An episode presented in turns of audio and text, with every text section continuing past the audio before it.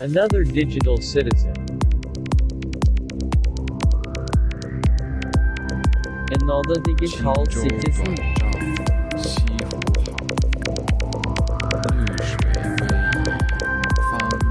Another digital citizen. Another digital citizen. Ladies and uh, gentlemen. My name is Fro. With me, I have Luke. Hi, Luke. Hi, Fro. Hi, everybody. Hi. Hi. How's your week been? Uh, busy. It's Busy. yeah, just running around doing stuff in the garden and finally working on a little bit, and you know, yeah, busy. Yeah. I have been allowed out this week. Oh, so you're allowed to leave your apartment for the first time in months, right?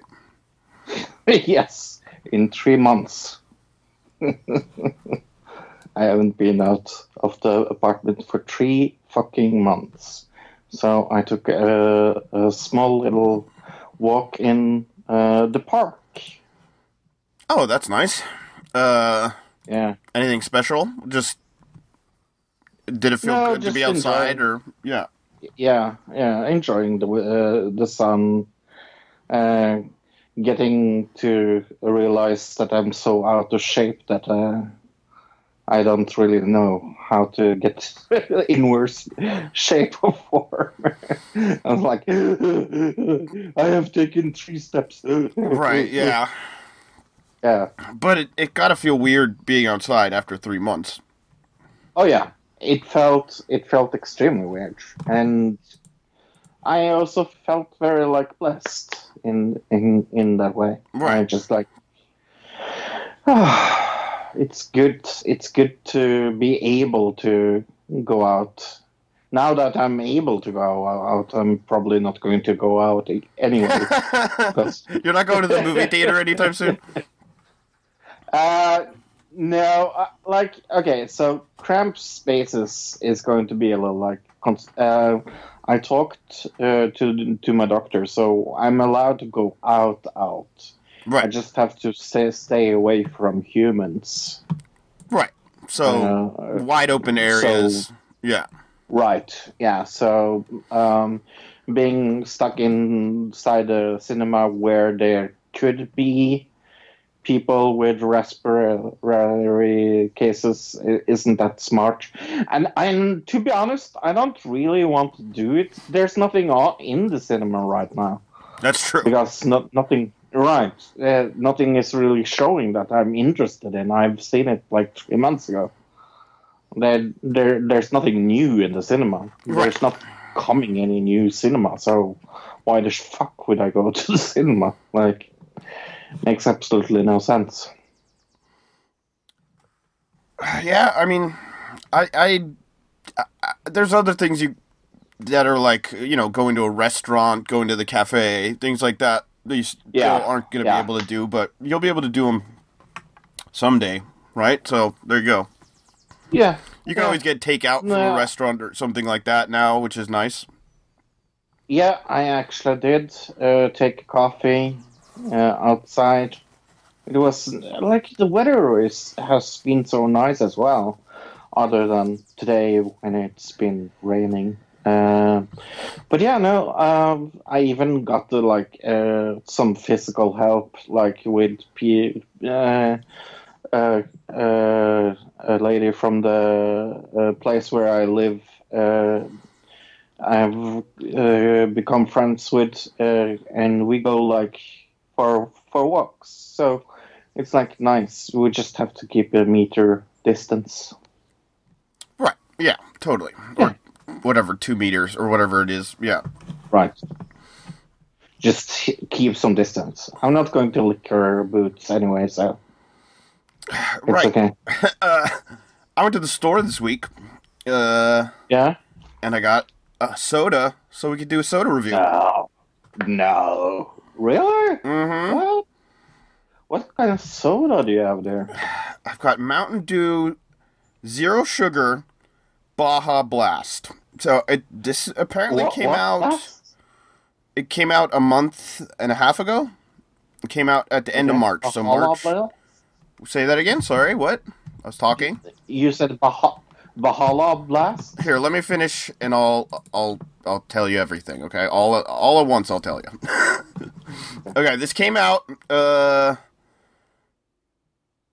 in America in March twenty second, twenty third, March twenty third. So this came out not too long ago. Really, it's Taco Bell original. This is a Taco Bell uh, branded Mountain Dew, zero sugar. Wow. Baja Blast. And I gotta say, being in quarantine, one of the only things I actually missed was Taco Bell. So I'm looking forward to this. Yeah. Uh, But what is Baja? What is Baja? Baja? It's a place in Mexico. Yeah. Oh, okay. Ba- Baja, Mexico. I didn't know. There, they have the race, the Baja, the 500 or whatever it is. What is the the race? The only race I have heard of uh, that has a name is the Indy 5000 or whatever it is, 2000. The Baja 1000. Right. It's like a Okay. truck race. It's super famous. It's like one of the most famous races in the world, I would say. Okay. Uh, Yeah, I'm so interested in cars and and things like that, you know. So Right, but I, you- I think you would have heard it. It's like super famous. You know what I'm saying? no, Uh, or never heard of it. in or the or the actual city Baja. I think there's Baja, California as well. Uh, if I'm not mistaken. But that's what they're going for. It. You don't have Taco Bell in uh, Norway, do you? No, we don't. Okay, so Taco Bell has a signature Baja Blast, which they've had since I, I want to say 2005 probably. So it, it's but it's only been in only in Taco Bell only, uh, and it was always just uh, Mountain Dew Baja Blast, and there was never a diet version. And now I have a 20 ounce bottle of Baja Blast zero sugar, which I've never had. I've had the the kind, uh, the regular Baja Blast, and I've had the kind in Taco Bell, like fount- the fountain version. But this is Right. the zero sugar version. So let's open this up. There we go. Ooh. Sounded like some carbonation, but not a lot. Yeah, Baja Blast usually isn't that carbonated. It's usually very sweet. Okay. It has a very specific flavor. Um, okay, let's try this out. Well, let's smell it first. Does it smell like Mountain Dew? No, it smells like Baja Blast though. Like Mountain Dew Baja Okay. Blast is like a very specific soda that like Okay. that's why it's always been Taco Bell branded thing is cuz it's like their signature soda that nobody else has. Okay, let's try it out. Okay. Mm. I love listening to people drink. Well, it definitely tastes zero ASMR. sugar. it doesn't taste like the full calorie Baja Blast, that's for sure. Uh, I'm not surprised. little, little dis- Are you a little disappointed in in the flavor? Uh, I don't really like Baja Blast is too sugary for me. So this is actually better. Oh, Um, okay. but it does taste really artificial. Um, like the whatever the zero sugar they're using. Let's see, see if I can read what the zero sugar thing they're using is. Let Um, me guess. Aspartame. That's like the first thing I get. sucrose. That must be Ah, it. sucrose. Okay. Uh, yeah. It doesn't taste like uh, you know, Pepsi Max. I think has aspartame, and it ha- it does it doesn't really t- this Right. it doesn't really taste diet. This kind of tastes diety, like a diet Pepsi compared to a Pepsi Max. Uh, Uh, I don't know. It's not great, but like, uh, I'll give it a. I'm gonna give it a four out of ten. I'm. It, it's not great. ooh. But uh, yeah, for me, that never have tasted anything with the Baja ta- uh, taste bud. How would you explain it to me other than it's uh, sweet? Does it? Well, have you, you've had Mountain Dew. Like anything? Yes. Uh, it's like a fruity, fruitier Mountain Dew. Is it more lemony or more? Uh, what? imagine blue Gatorade mixed with Mountain Dew. Okay. Yeah. Okay. Yes. Yeah. I I know blue gray. Yes. It's kind of Ga- it, it's got that fruity Yeah. flavor from the blue Gatorade, but it's also got the Mountain Dew flavor in the background. Right. Yeah, that's kind of So mixed together. Yeah, that's a, kind of the combination I'd say. That doesn't really sound like a bad taste, to, to be honest. People love the original Baja Blast. Um, and I'm assuming that's why Taco Bell decided to, you know, uh, actually bottle it. I mean, I've had the 20 ounce Right. bottles of the original Baja Blast in the past. This is the first time I've seen it zero sugar anywhere. So I picked it up. I mean, even on the bottle, it still says new. So this came out like a month ago. Um, yeah, I mean, or what, two months ago, I guess at this point. It's all right. Uh, I honestly wouldn't recommend it. If if you like Baja Blast, I'd say get the regular Baja Blast. Uh, and if you want a caffeinated diet soda, this is probably not the one. That's that's my that's my pick. okay. That's too bad. I'll keep Doesn't drinking it throughout like- the show. Uh, the it needs more Yeah. carbonation as well, like you mentioned earlier. Uh, not much carbonation in this thing. Yeah, it sounded a little, a little like it, it sounded a little flat, to be honest. Uh, yeah, I mean, M- Mountain Dew itself is not the most carbonated soda out there No. to begin with, No, right? So yeah, Oh, no. Uh, Uh, that's one of the reasons why I, I like it uh, as much as I do. And I, I, actually uh, kind of like the Mountain Dew uh, non-sugar one as well. I think that isn't too bad. yeah, and most people say that's like the worst soda, Diet Mountain Dew, but I I don't mind it. Yeah, I don't mind it either. Anyway, uh, so uh, we're not going to do the Corona shot anymore because guess what? That is what we said uh, some weeks ago. When when it's allowed for me to go out, we will stop covering it. So I'm gonna ceremoniously I mean- delete it from our run sheet right now. There we go. I mean, it, and the, the numbers are still high. Stay inside if you are uh, not told that you can go outside. I think everybody pretty much is told they can go outside at this point. Uh, I was out. I just read this morning on Twitter that Washington D.C. is going to uh, be opening up b- uh, bars and restaurants. So Hmm. Well, I can't wait to 50% of the population of America can't vote because they're dead. that would be a hindrance to voting, being dead. Hmm. Talking about outside and the corona uh, stuff, uh, what about the World Health Organization is new this week? Uh, World Health Organization halts hydrochloroquine trial for coronavirus amid fa- safety fears. Uh, they said it, they will temporarily drop hydrochloroquine, a malaria drug D- Donald Trump said he is taking as a precaution from a global Mhm. study in experimental coronavirus treatments after safety concerns. The Director General said, in light of papers published last week in The Lancet that show people taking hydrochloroquine were at higher risk of death and heart problems than those who were not, it would pause the hydrochloroquine arm of its uh, Solidarity Global clinical trial. So you're saying this doesn't really work? uh, he said the concerns related to the use of hydrochloroquine and chloroquine for COVID 19, adding these drugs were accepted treatments for people with mal- malaria and autoimmune diseases. So that's why they thought it might work because it worked for other Mm. other diseases, I guess.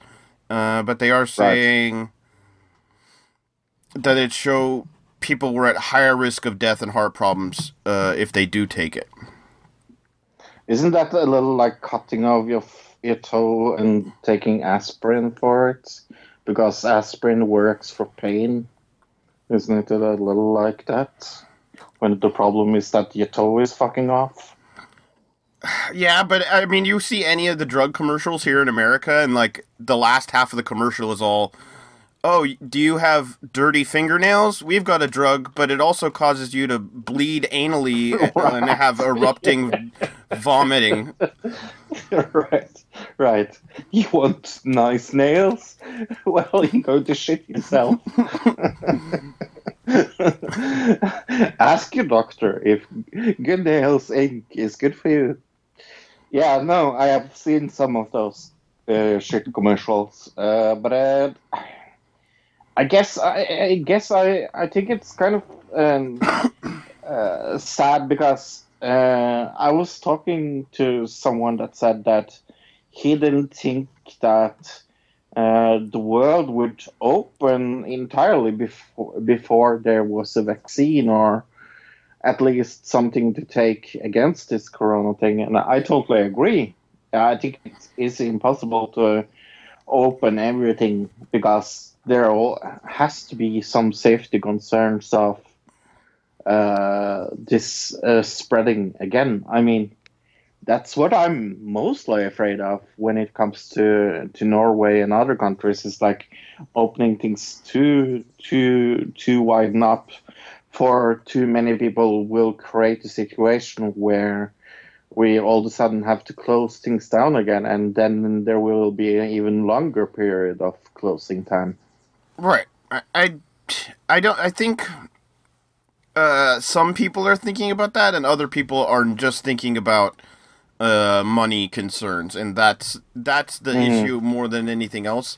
Um, well, I, we can only just see what happens. You know, if the people who are so worried about money, if we do get a second wave of things, that's only going to hurt whatever stock market or whatever you're concerned about even more uh, than we are than it is now already.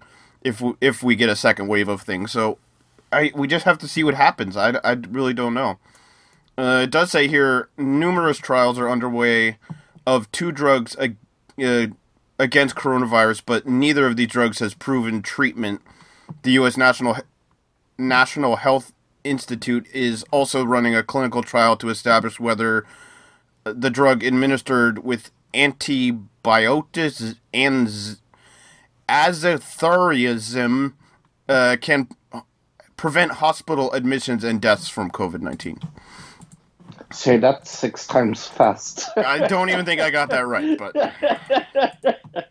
so, what is the most stupid thing you could do if you're under lockdown? Um, what about taking a road trip around the country? That would be pretty stupid, wouldn't it? It would be. Yeah. So go. Let's go to the UK. Who have done it? Who has done it in the UK? uh, British leader Boris Johnson's powerful chief aide insisted Monday that he wouldn't resign after driving the length of Eng- England while the country was under strict Wow. lockdown. Uh, a trip he made without informing the prime minister, he said. The government is facing a tide of anger from politicians and the public over the revelations that Dominic Cummings traveled more than 250 miles or 400 kilometers from London to his parents' home in Durham, uh, northeast England, at the end of March. Cummings says he traveled so that the extended family could care for his son uh, if he and his wife, who had suspected uh, who had suspected coronavirus, if they had both fe- fallen ill. He said the three of them stayed in isolation in a building on his father's farm. Yeah. But uh, his trip came uh, after the government imposed the strict stay-at-home order, so uh, he has, of course, broken his own, own country's rules. So it doesn't really look good when you're uh, the chief aide and you do something stupid like this. Uh, right. He says he didn't tell the prime minister who he who. Uh, oh, this is right before. I guess he left right before. Uh, right when Boris Johnson had been diagnosed. So that's what the time Right. period. Uh, he didn't tell him about his decision to leave London because he was ill himself, meaning Boris Johnson, and he had huge problems to deal with himself, is what he said. I don't regret what I did. Cummings said, uh, though he uh, co- uh, acknowledgement that reasonable people might disagree with his action. We are reasonable people. That's the first time I've been called that in a long time. It says some scientists say Cummings' behavior would uh, definitely make it harder to enforce continued social distancing. Of course. I think that's the real like it's it's not necessarily It's such a about- big deal except that he's a, a leader who's supposed to be setting an example and he's not, right? Right. Yeah. Yeah. Uh, but um, well, at least uh, it's not like we can destroy the Earth another way. I mean, we have the coronavirus. what else could, could we destroy the Earth with? Uh, let's see, nuke nuclear bombs, for example. Yeah, speaking of uh, leaders not showing a good example, U.S. security officials consider returning to nuclear testings after 28 years uh, hiatus. I Yeah. 28 years is not that much. I would have thought it was more than that. That's not even my lifetime. Like we were No. doing, we were doing tests in what the 80s, the 90s, something like that. Uh, Right. U.S. officials have debated whether to carry out the first nuclear test in 28 years as a way to pressure Russia and China to make a trilateral arms control deal, according to congressional aides and former officials. They said the discussion took place at a deputies meeting of senior national security officials at the White House, but that the proposal was shelved for the time being. There are still some professionals in the room who told them this is a terrible idea, uh, a congressional aide said. Uh, the discussion was first reported Friday by the Washington Post, which cited a senior administration official as saying that a demonstration to Moscow and Beijing that the United States could carry out a rapid test could you could be a useful bargaining counter in achieving an oh the administration's priority in arms control, a trilateral deal with Russia and China. I love I love how it says there. There, this is a quote from from a con, uh, congressional aide. There are still some professionals in the room who told them this is a terrible idea. Thank God. I'm like, yeah, it is a terrible idea. Let me guess uh, whose idea it was. Does his first name begins with a T, a D, you think, and his last name begins with a T? Hmm. Possibly. Uh, it says here U- the U.S. has accused both Russia and China of carrying out very low yield tests in secret, but both countries have denied these accusations. Uh, so, yeah, we. I mean, what it comes down to is we were, th- at least the Trump administration was thinking about uh, just blowing up a nuclear bomb. Not, not really necessarily to like test whether it will work or not, or how big it. Not it's not really a test or anything in the natural th- thought process of what you think a test is. They were just going to do it to be like, hey, uh, we're flexing our muscles here uh, at Russia and China, right? Right. That's that's what I think. Uh, at least uh, it's just like it, it is going to just. Uh, they they are trying to show their muscles. That's what they are trying to do. Uh, China has like no nuclear missiles compared to us. We've got like Right. hundreds, and they have like, or we have like thousands. I mean, and they have like hundreds, something like that.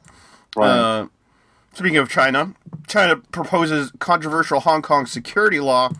Uh, isn't it weird? Last week we talked about the Hong Kong protests.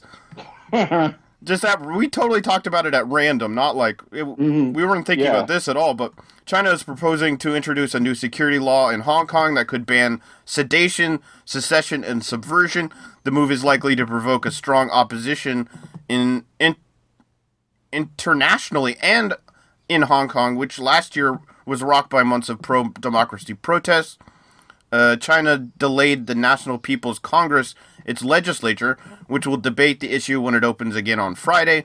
Chinese media said the move to defend national security, oh, is to defend national security, but opponents say it could be the end of Hong Kong altogether. What do you think about that that? doesn't yeah, that doesn't sound like a good idea at all. Uh, the China doesn't like to be pushed like around. They they don't, they don't really have a very history of liking that. Right. Uh, there's been talk as as to whether or not the protests in Hong Kong are being backed by the U.S. Um, Right. Right here it says President Donald Trump said the U.S. would react strongly if China followed through with these proposals as well. Um, I don't know. I don't know how how much I know necessarily about uh, who's backing the protests in Hong Kong, but I know the people that are actually in the streets believe what they're doing is for their own good.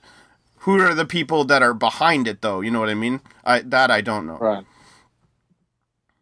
Yeah, um, talking about China, uh, it it warns the U.S. pushing re- relegations to the brink of Cold War. I mean, this is serious stuff. It is really. The United States is pushing. Uh, um, uh, I can't read today. Relegation. Relations. There you see, I can't read today. With China to the brink of, of new war, China's foreign minister said Sunday, uh, rejecting Washington lies over uh, coronavirus while saying Beijing w- was open to international effort to find its source. Uh, keeping up worsening uh, war of words with Washington over the pandemic and Beijing's move to tighten control over Hong Kong, Wang Yi uh, said uh, United States had been infected by political virus, compelling figures uh, there to continually attack China. So it's not only the other news; it's this as well. It's like the, your relationship with China is not getting better.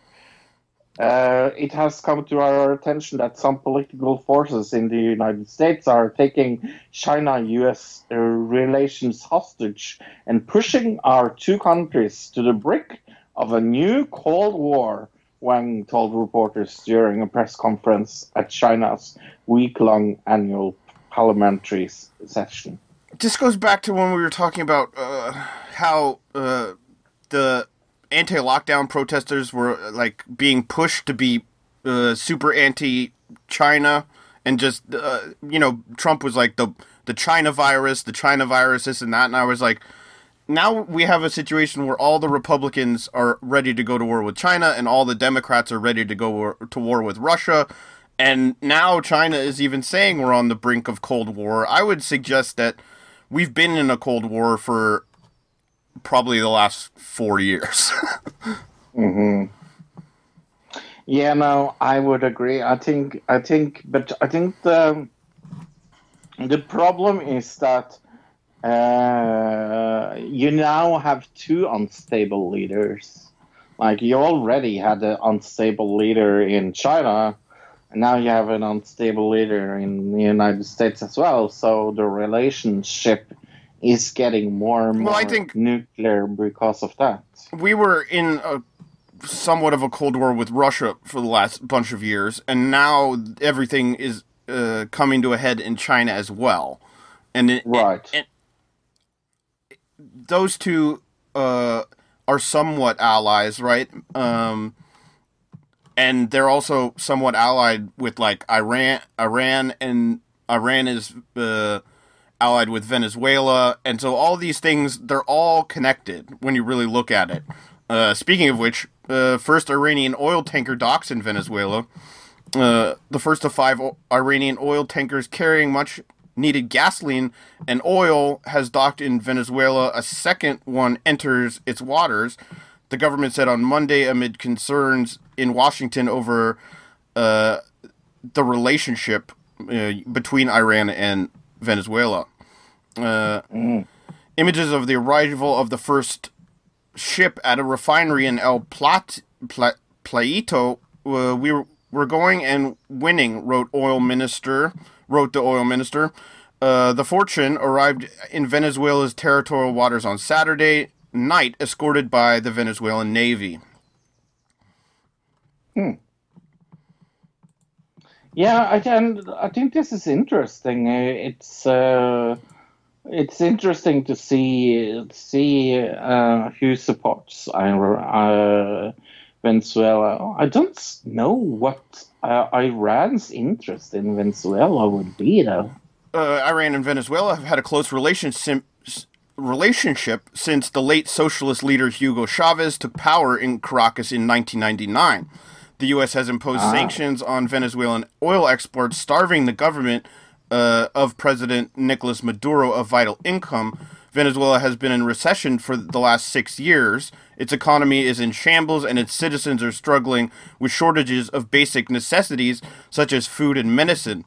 And then also this week, I sent you an article, uh, just an extra little article about this. Um, They turned off uh, DirecTV in Venezuela, uh, which, Right. which is, I guess, one of the places that they broadcast uh, soccer or football there. And Venezuela Right. is really big into, like, that's one of the biggest things. So they're unable Yes. to see that. And, uh, it's just another way that the U.S. is putting sanctions on the country and just trying to. We're trying to destroy this country, uh, Right. so we can overtake it. So childish. But it's also it's it's pushing this whole Cold War thing with like well not even Cold War but like a, uh kind of Bay of Pigs thing with and we've got this China thing happening. We've also got th- this we're ba- battling Russia because of the RussiaGate thing, and now uh, we also uh, are. I mean, remember we blew up that uh, Iranian military general, and now they're helping out Venezuela, the country we're trying to overtake. It's like there, there's like a group of people, a group of countries that we are trying to battle right now as the United States, and I don't see this ending up well for anybody involved. No, no, but uh, they they want oil. It reminds me still of the Bush days where where where we, had the lies of mass destruction uh, in in uh, in Iraq and and things like that. I mean, uh, uh, the whole thing with Saddam Hussein. It's uh, like he wasn't a nice guy, but he didn't have weapons of mass destruction. Like it's very clear, and I mean, like n- not to get too political, but yes, I will. Uh, it reminds me of the situation we have now, and now we have uh, um, uh, two nominees for presidential uh, thing. One called Trump and one called uh, uh, Joe Biden. Um, I think it's interesting. Um, uh, to ask this question. Do you uh, believe Tara Reade? uh, I believe that there's invest that it needs to be investigated. Uh, Yeah. Do you? I I don't know. I I I uh, spoiler alert for the TV round, but I've seen the Jeffrey Epstein uh, documentary today because it came out today, and um, uh, uh, it was very it was very moving for me to to see people coming out with their story and things like that. I think there's too many coincidences uh, that kind of proves that Biden did something wrong. Uh, but I, I, I, don't know. Does that mean that uh, you shouldn't vote for him?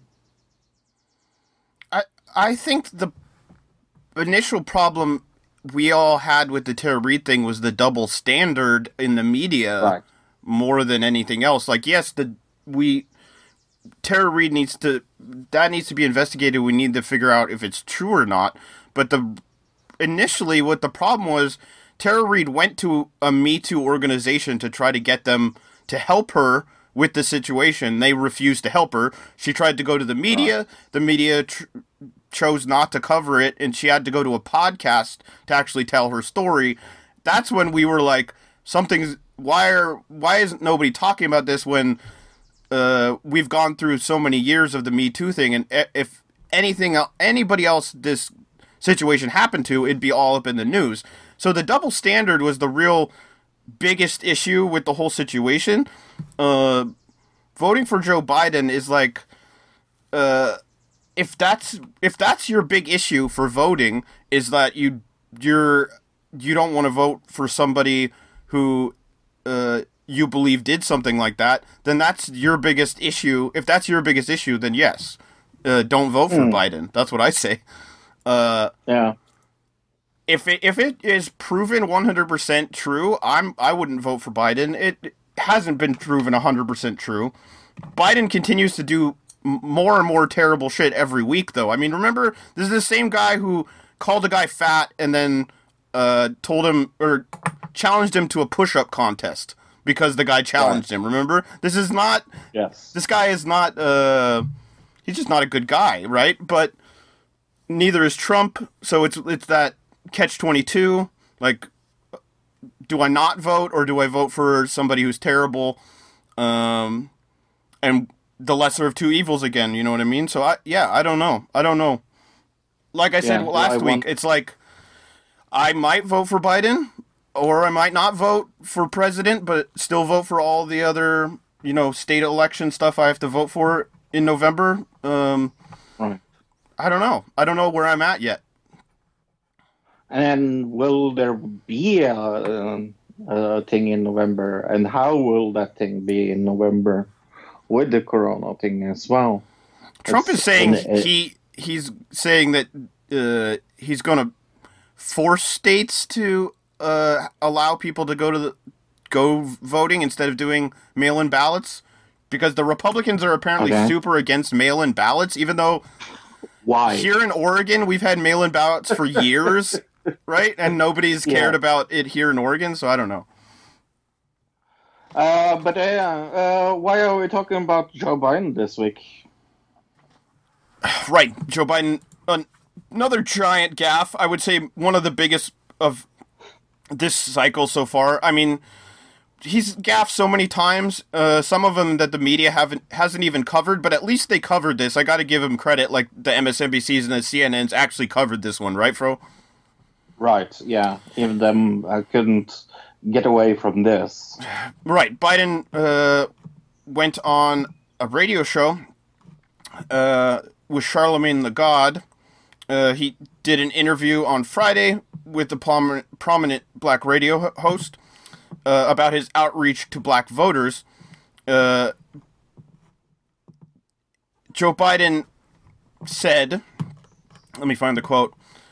So he said, if you have a problem figuring out whether you're for me or Trump, then you ain't black. That's what he said to this guy, Fro. What do you think about that? That is pretty atrocious. Uh, saying that to a black man. yes. Uh, yes. Uh, I mean, I think it shows the entitlement more than anything. It's it's. Yeah. We were talking last week about the whole idea of like, uh, it's a binary choice, and this idea that he- I think he thinks that Biden's putting it across like a binary choice. It's either you pick me or Trump, and if you if you pick if you don't pick me, then you're not uh, you're not a black person. Uh, That that part doesn't make any sense. But I think what he's saying is, uh, yeah, it's just offensive, isn't it? There's no way to like rationalize it without it being offensive. He, he's trying to say that, uh, then you don't support yourself.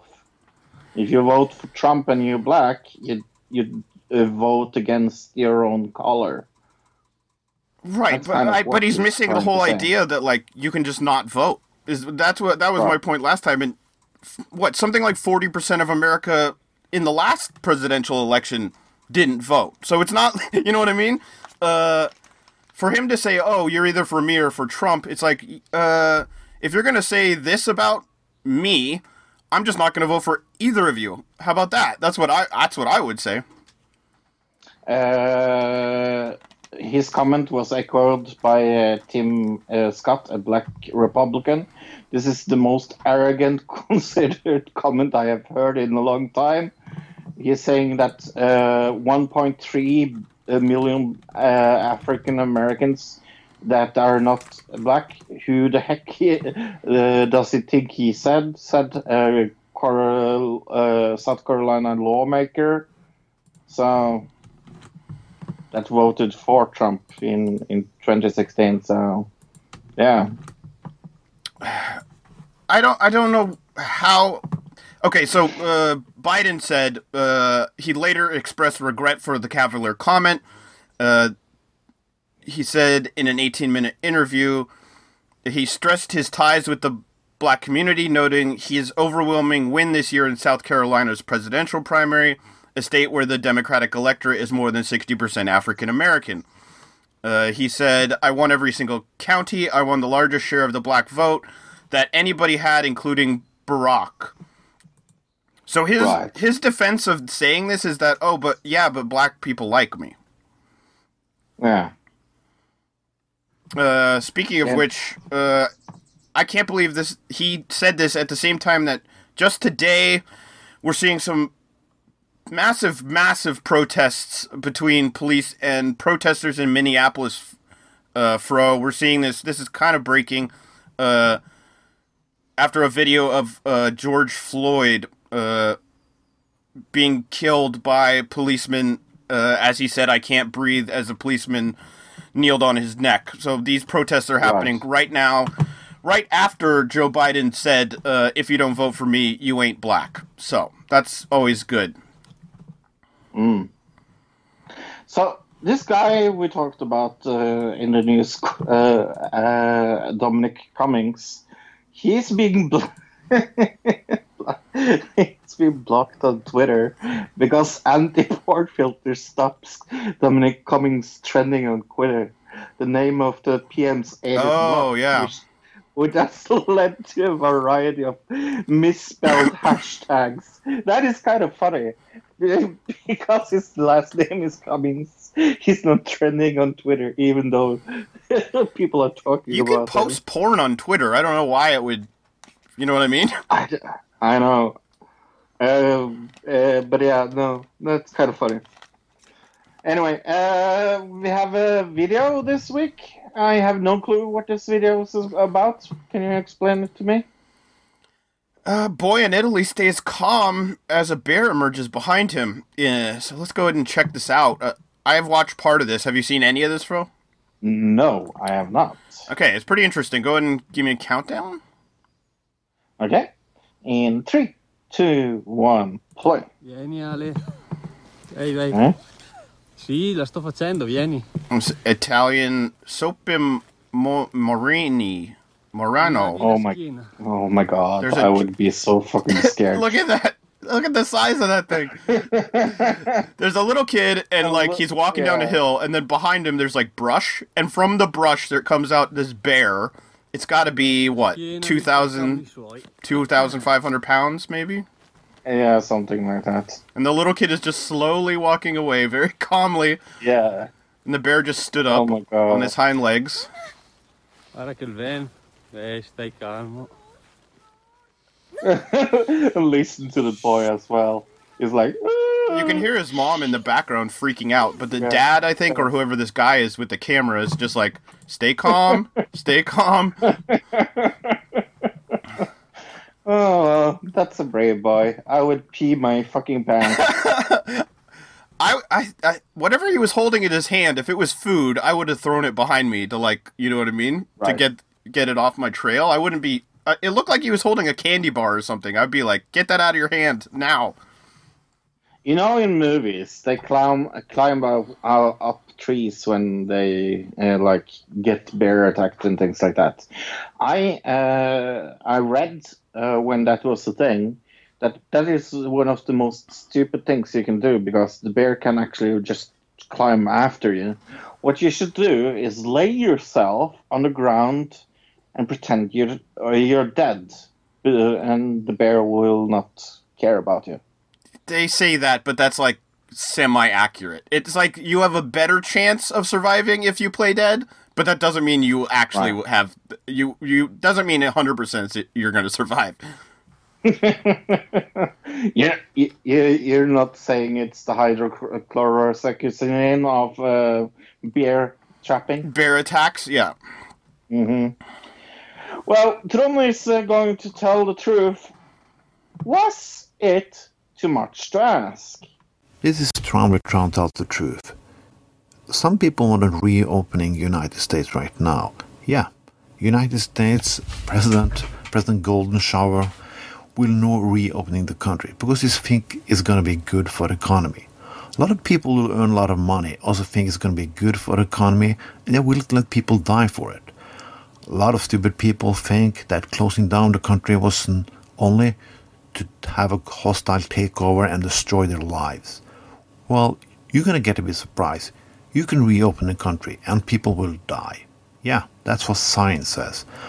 And no God, no Allah, and no fucking bullshit spaghetti monster in the sky will save your ass. But it's one good thing you didn't think about. America earn a lot of money on tourism. Yeah, on tourism from other countries. A lot of the people from outside countries don't want to come there. And a lot of pe- countries don't want to let their citizens to go to United States if they because if they go there, when they come back, they will put in quarantine.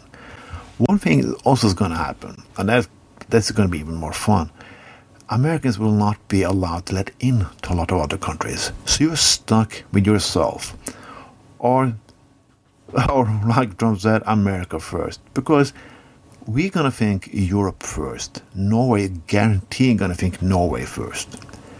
So you started uh, some bullshit that you can't stop. You, you cannot force people to travel to your country. That means you will lose a fucking lot of money.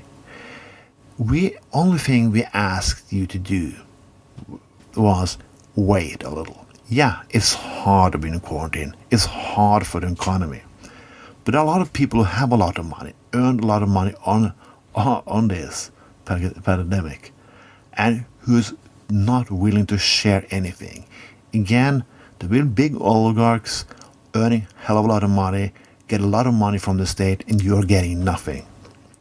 Do you think they're going to give you more money if their economy is opening? Do you think they're going to give you high wages? No, they want a tax cut for themselves and everything in their own pockets. Yeah, that is what gonna fucking happen. And they want more money in their pockets and you're gonna die for it. They're asking you to fucking die.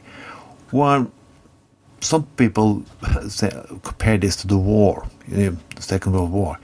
Yeah, but I don't think any president at that time said, hey, die of the disease for the fucking economy.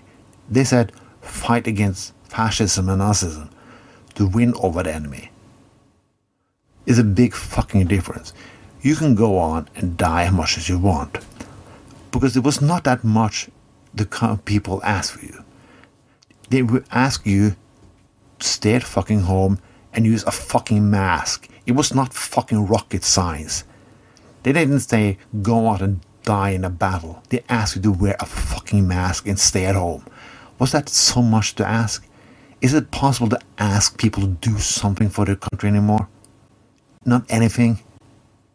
Just not could give them a friendly advice. If I give you a f- when when when Michelle Obama said we have to think about what we eat, Sarah Palin stood in the corner in her uh, campaign and handed out chocolate cookies. Yeah, you cannot even fucking listen to science. In the late 80s, the, the ozone layer was in danger risk because of gases we let out. Do you know how that, that ban for those gases came along? They come along from a demonstration that every Republican claims to love. Yeah, Ronald Reagan and Bush. Bush, the first one, the normal one, not the whiny little bitch. Those people stopped letting out freon gases. They did something for the country based on science. But we cannot do anything based on science and sacrifice for a good cause anymore. I don't give a fuck about the United States, but I give a fuck about the people in the United States who's normal. Can you just please t- t- show some responsibility for your neighbor? This was Tron with Tron Tells the Truth. Have a fucking nice day. Thank you, Tron, for telling the truth. Do you have anything intelligent to say about this? Uh, I just thought it. I thought it was weird that he called Bush the normal one. Uh, yes, the normal. let's one. not normalize Bush the warmonger. Let's not normal normalize the war criminal. Everybody. I don't think I don't think Bush was normal in any sense of the word normal. Uh, we have an email address. It's you should really write to this email address at gmail.com. That would be funny to, to have that as an email address. Uh, it's another digital citizen at gmail.com at least. That's another digital citizen at gmail.com. I'm sure someone is taking that. Yeah, that's what I was No. thinking. I was like, I wouldn't. I'm not Yeah. even going to check because I know somebody already has that. Right, yeah. Uh, we're on Twitter at podcast ADC at podcast ADC. We are a member of Pod All the Time Network. Is uh, what is uh, the Pod All the Time Network for uh, Luke? uh, Pod All the Time Podcast Network is a network of podcasts helping podcasts. Uh, that's at Pod All the Time PN. There's a whole bunch of other podcasts. I guess ten other podcasts right now. Uh, it all changes up a little bit. People leave, people add, get added. One person that got added recently, a brand new podcast that you can check out, The Heart Talk uh, we are not a marriage podcast. We are a podcast ran by married people. Uh, that's at the Heart Talkers. So it's a podcast about you know, uh, marriage. I'm assuming, but it's not a marriage podcast. Mm. Maybe it's about relationship and things like that. Right. Uh, we also have a Facebook uh, page. Uh, that's another digital citizen on Facebook. If you have anything you want to comment on, you comment on the show that you're listening to, and we will read it the next week if sending an email is too much. We don't have anything interesting, but we will talk TV news. Because uh, Laura Loughlin pleads guilty. We got her. we got her. The meme Yeah. happens right here. Uh, U.S. actress Lori Loughlin of sitcom Full House and her husband have pleaded guilty to college admissions scam charges. They are among 50 people charged in the alleged criminal enterprise to get their children into top U.S. schools. Uh, yeah, obviously, you know, uh, Full House is the reason we're covering this in the TV round, but her daughter was also a YouTuber, right? Yeah. Uh, her name was something something. I didn't follow her on YouTube. No, I don't. She, Jade? Jade, right? She didn't have all that many followers. No, uh, you know, but uh, another person charged. Uh, Desperate Housewives actress Felicity Huffman was also charged and pled guilty uh, within one month. So uh, these uh, these two, the Loughlins, I guess, were the two that were actually trying to fight it, saying that they didn't do what they did. Most of the people who got charged with this were just like, "Yeah, we did it." Oops, I did it again. Yes. Uh, so TV. What have you seen this week, Luke? Where should we start? Uh, something you recommended to me last week, uh, The Great on Hulu, season one. I watched a few episodes of this. Um, I was pleasantly surprised. I was, I mean, this is not my kind of show. I do not like, uh, medieval time period, uh, anything really. I'm not like, generally anything Right. with that kind of, unless it's a comedy, which this did have some comedic elements that I th- thought were somewhat funny. Um, but it also has a very interesting story. The really the thing that got me through the episodes I did watch was the acting because the acting is amazing in this. Oh, it's so good. Uh, mo- most likely somebody else is going to enjoy this more than me, but I just have a bias against anything that's based in medieval times. Generally, uh, Right. I don't even like the part in Bill and Ted's. The part I like the least is the medieval part. Um, Right. Overall, I'd give it a seven, though. I mean, I can't deny that it is a very good quality television program. And it, it is funny. Come on, it is pretty funny. That's what I said. Yeah, it's got like- comedic elements, yeah. very, you know, uh, funny, but in a very dark way as well. Because it's Oh, yeah. like you Oh, yeah. feel bad for her the whole time, but sometimes that's Yes. the sometimes that's the joke, right? You're right. Yeah, so I've seen Jeffrey Epstein Filthy Rich. Uh, I saw it, uh, I binged it before this podcast because I knew that we were doing this podcast, and you, I have, of course, not had the opportunity to see it. It wasn't out. It came out you- while I was sleeping. Yeah. Yes. so uh, in in Norway, it has been out all day. Uh, I've seen all four episodes of this. Um, I I don't think it's super new information. I think it's more for for people. I think it's more for people that didn't follow the scandal. To be honest, it's not bad. It's just like I I knew all all the information that has been Right. pushed, uh, but the interviews are very strong, and I recommend the uh, I recommend it for everybody else. I just think that uh, you and me have been uh, especially dived into this Right. uh, Jeffrey Epstein thing, so it's like it's kind of like reputation for us but that doesn't mean it's a bad documentary. I I, I have to be tr- kind of biased, uh, not trying to be biased. Sorry, so I have to give it a seven point five. Even Alright. though I, I, I didn't find it super interesting, I, I liked it, and uh, so I think the most important or most interesting thing that I'm looking forward to in it is is the interviews. I think that is the Right. most important part. I mean, that's what the whole thing's built off of is having the interviews with the women. I don't think necessarily that the backstory, the stuff that pretty much everybody knows at this point, is the most important part of it. But I, I I'll I'll watch it this week for sure. Uh, something. Uh, and I and I mean, yeah. Sorry, just two sentences. Uh, the, the what the media has written about, like Bill Clinton, is kind of interesting. You seen this maybe, uh, especially on Republican sites, they've pushed this agenda that uh, in this documentary they say that he was on the pedo island, but they uh, don't seem to mention that nobody saw him with anybody and anything uh, bad happened and there's no allegations. Just pushing that he was there. So was many other leaders. Uh, Yeah. doesn't make it any better, I guess. Um, no. I saw a Netflix show. I think you saw this a couple weeks ago because it came out a little bit ago. The Outer Banks, Fro. yeah Mm-hmm. yeah Uh, this is about some kids who find a surfing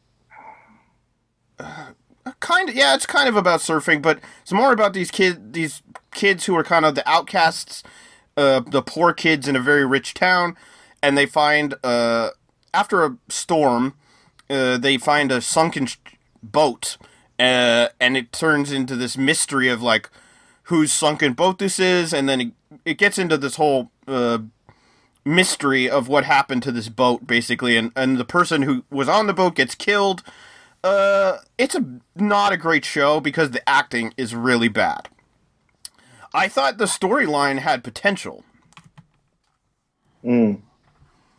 If it was directed uh, by somebody different and acted and probably filmed by a different cameraman as well, this would have been a good show, right? right If it had completely Yeah. different actors, a different cameraman, a different director, and the producers were different, this would be a great show. If you change everything about the show other than the show itself it would be good Right. Uh, so I gave it a 3.5. It wasn't the worst thing I saw this week, to be honest, so that might have saved it. Uh, I saw Defending the Guilty. Uh, this is an uh, BBC show on uh, six episodes. I really like this. Uh, I like like jury and and uh, judges show. That is maybe my favorite thing to to watch.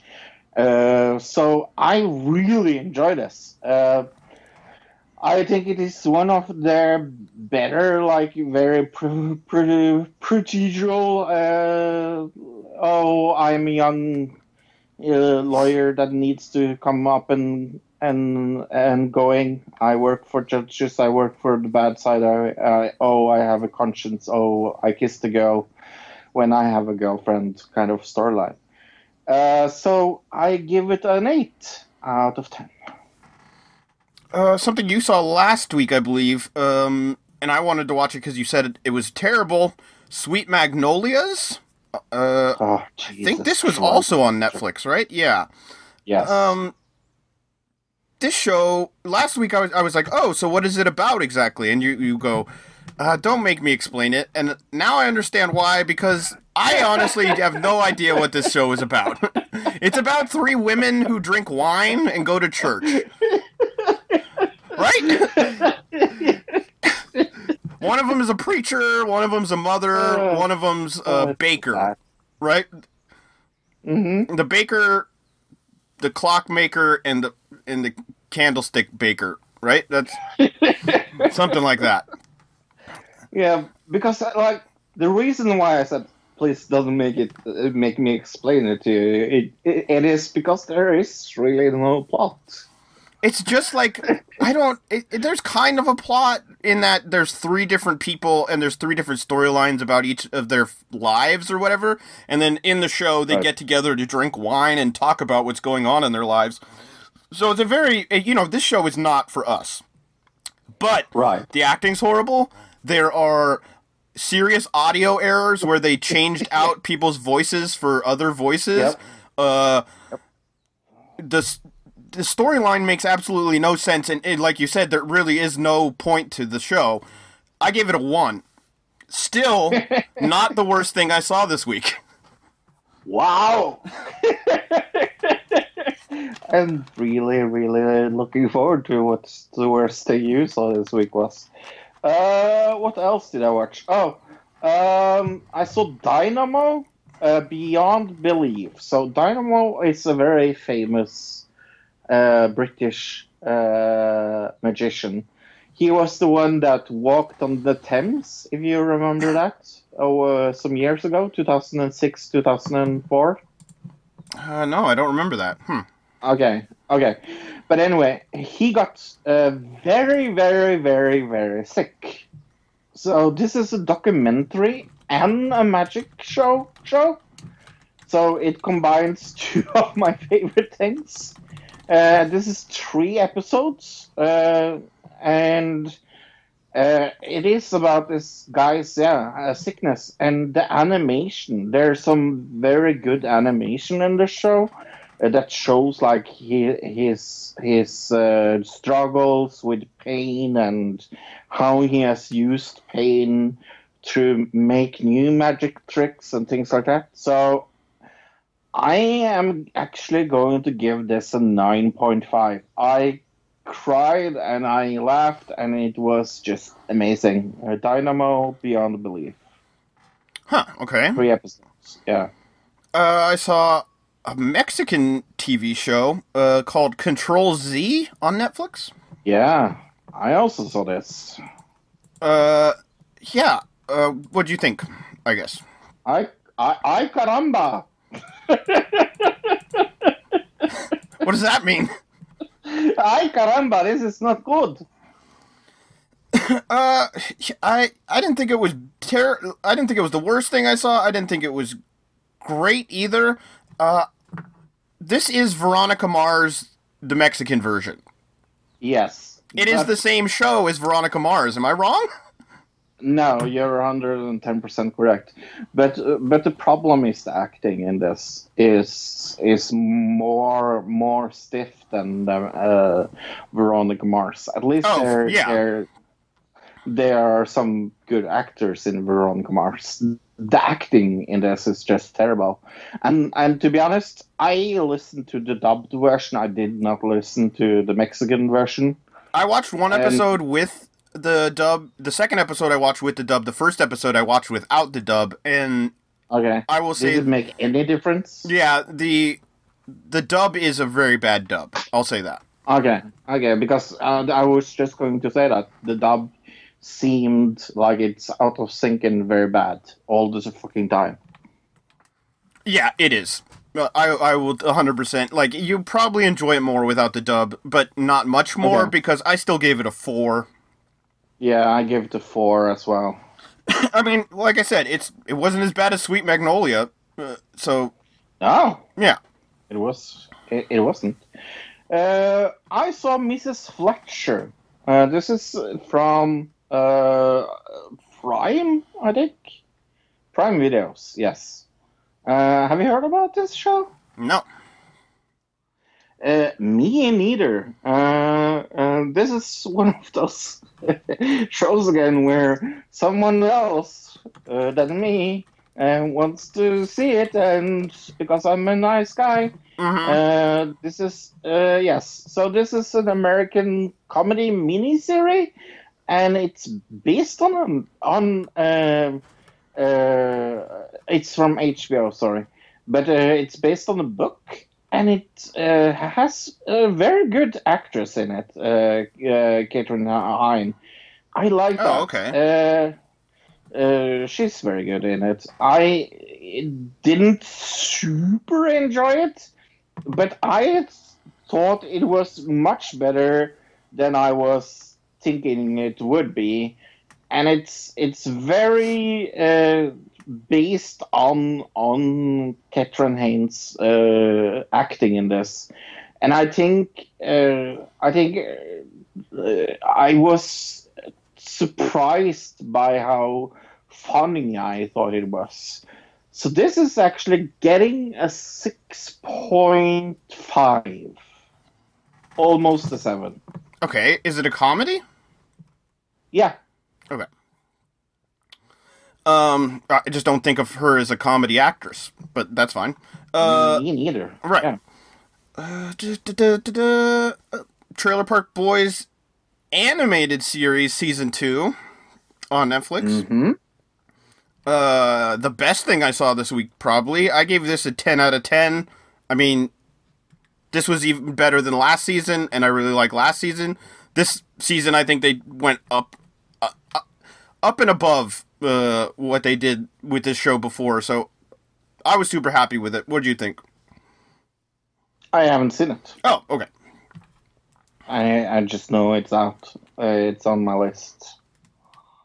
Uh, America's Got Talent is back. Uh, first episode. Uh, one new judge. Uh, uh, the girl, uh, the the Latino girl from uh, Family Guy. Uh, yes, that's married with uh, Ed Bundy. Sure. Ted Bundy? Ted Bun- Ed Bundy. Ed? Oh, Ed. Not Ted Bundy, like the killer. No, Ed Bundy. No, Ed Bundy. Like Married with children. Uh, yes. Uh, what is her name? Uh, yeah, you know who I I mean. The mom from Married Uh, with Children, sure. Right. Uh. Oh, are you going to give it a score? Uh, uh, no, Okay. it's uh, American. I mean, it's American Got Talent. It's if you've seen one of the shows, you've seen all of them. sure. I think it's totally okay. I mean, for me, I like that kind of entertainment. So, if I had to score it, I would give it a seven. But I mean, That's fine. Uh, I mean, I would Okay. just compare it to other seasons of America's Got Talent. That's what, what I would score it off of. But uh, I know yeah. there's one Well, other thing that we both saw, hopefully. So I'm going to leave that for last and go with this other thing I saw a reality show from Fox, Fro, that mhm. you need to see called Labor of Love. labor of love. Okay. All right, brand new Fox show. There's just one episode out. It's a. It's like The Bachelor, right, or The Bachelorette, I guess. So there's one woman and there's 15 guys, right? Uh, but instead of judging the men off of like, oh, their attractiveness or how charming they are or how funny they are, it's all about that this lady wants to get pregnant and she wants to get pregnant now. Hence the name Labor of Love. so the first thing they do in the whole show is they take the 15 guys and get their sperm tested to see who has the highest sperm count. So that guy is the one that win, wins the first contest, right? So the whole point of this reality show is to find a, a guy to get this woman pregnant. Okay? This this show is also starring one Wow. former WWE superstar, Matt Matthew Striker. Yay, Matt Striker! I was so incredible. I was like, "Oh my gosh, Matt Striker is on this reality show trying to get a woman pregnant." This is one of the craziest things. I, I worked with Matt Striker in the past. He's a perfectly nice guy. Uh, I just think it's hilarious that it, he's on this show. Um, it, this show also has incredible, incredible parts where they just cut the voice out completely and d- dub in what they want the question or the person to say, and it's so incredibly obvious and terrible uh, replacement of audio that this show is getting a solid zero. Fro, wow. this has got to be one of the worst shows of this year or possibly that I've ever seen in my entire life. I mean, the simple fact that it's a reality show based around uh, a woman picking a man to get her pregnant based off of a reality show. Uh, think about how gross that is. She's gonna have a kid based off of uh, what a reality show picks, right? That's Uh, I am downloading it as we speak. Uh, that is something I really need to go. So, uh, Homecoming season two is out. Look, uh, I didn't know there would be a season two of this. I loved the first season of Homecoming. Yeah, Uh, I I've seen the commercial. I've never seen. I didn't see. I don't think I saw the first one. Did I? I don't remember. No, you don't. You didn't. Okay. Uh, I, I, I I think that's one of the most like perfect shows because it's like, uh, but uh, the podcast is better. But this is weird because it doesn't have uh, it doesn't have uh, Julia Roberts in it. Okay. Uh, it has it has uh, that singer that I always forget uh, her name is. Uh, but uh, yeah, um, this felt very unnecessary, but it isn't bad. I mean, it, it is uh, very like critically acclaimed this first season, uh, and the tomato meter is around 5.5 for the second season. Uh, and I I think I think if it wasn't for that the first season is so good, I would give this a better score. But because I think the, I think the first season is uh, nine and a half, maybe ten. Uh, the first season.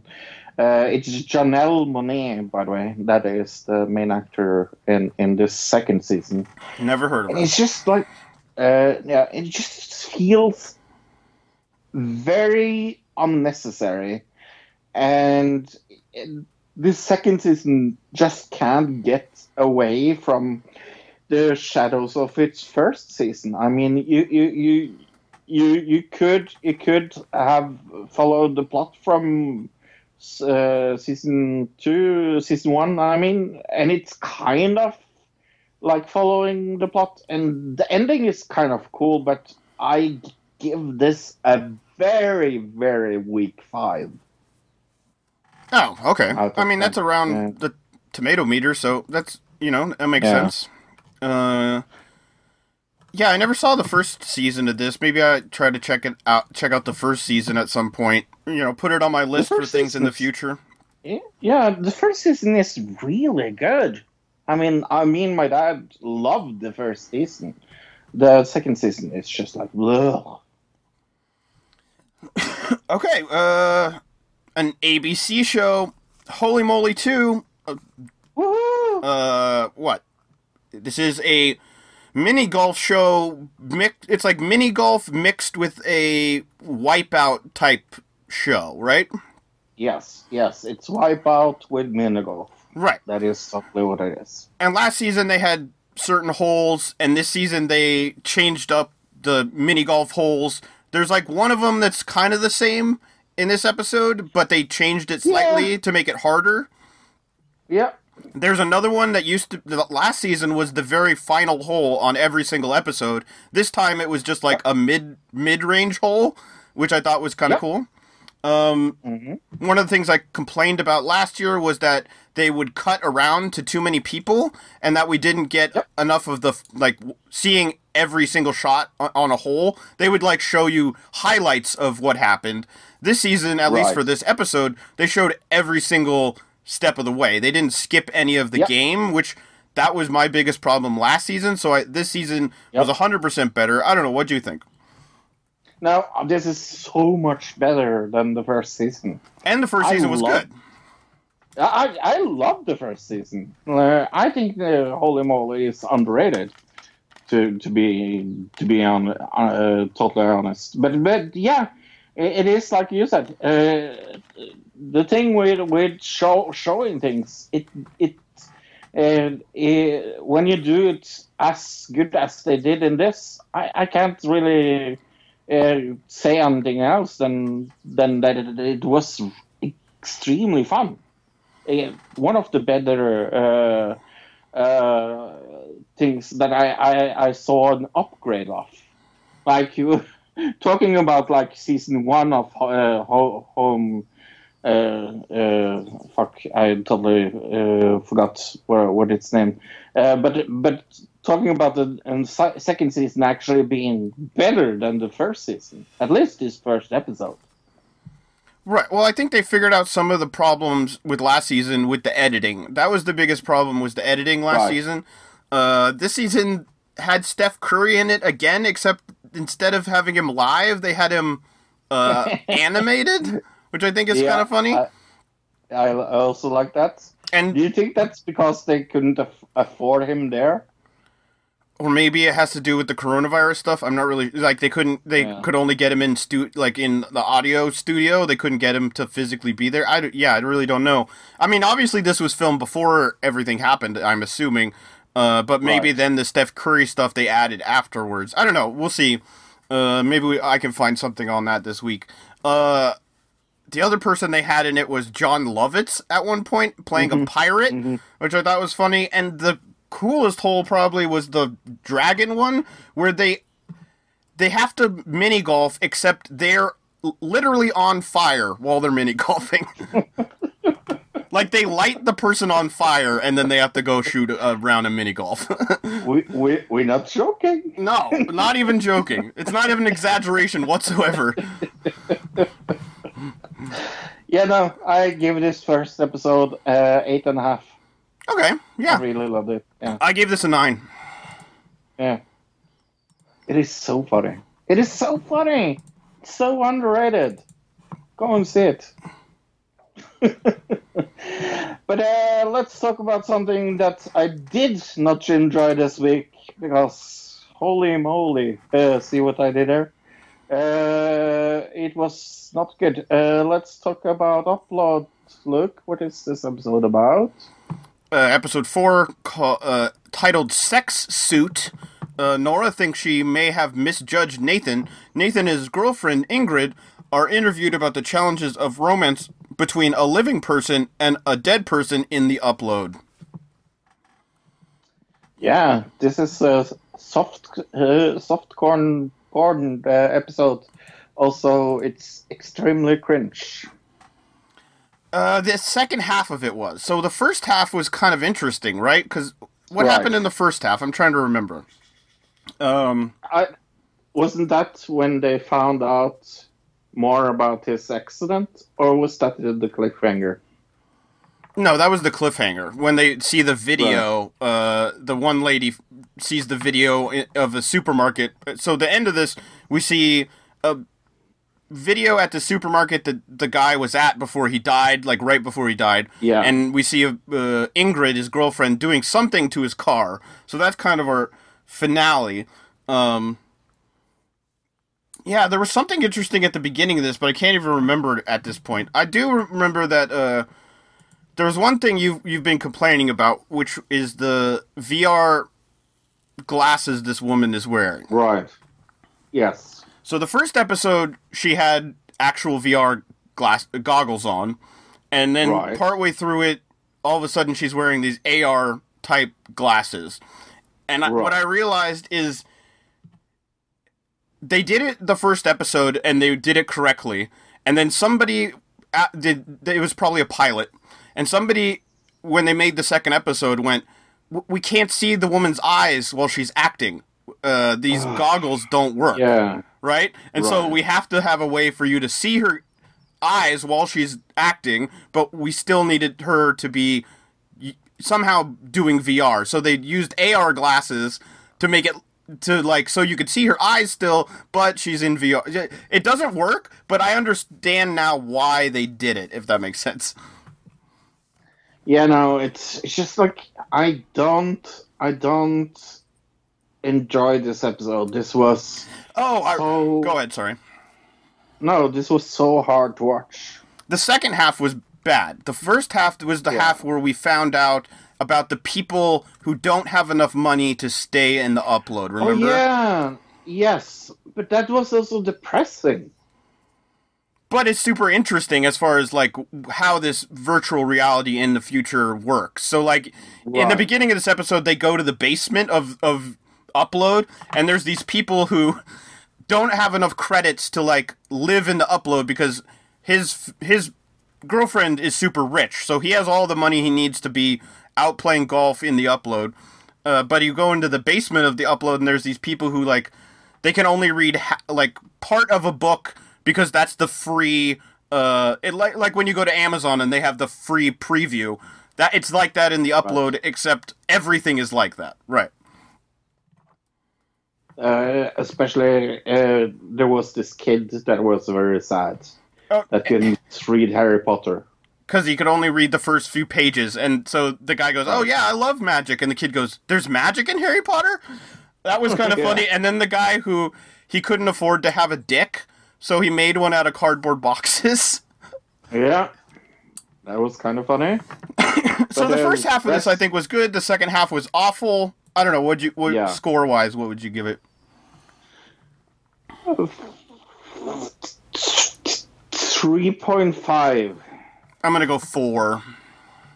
Yeah, This was definitely the worst episode yet, and also simultaneously had some very good parts in it. So I don't know. yeah, This is so middle of the road. The show is so like it wants to be good, but it's trying to be bad at the same time. Like it, like you said a couple of shows ago, uh, it just doesn't know what it wants to be.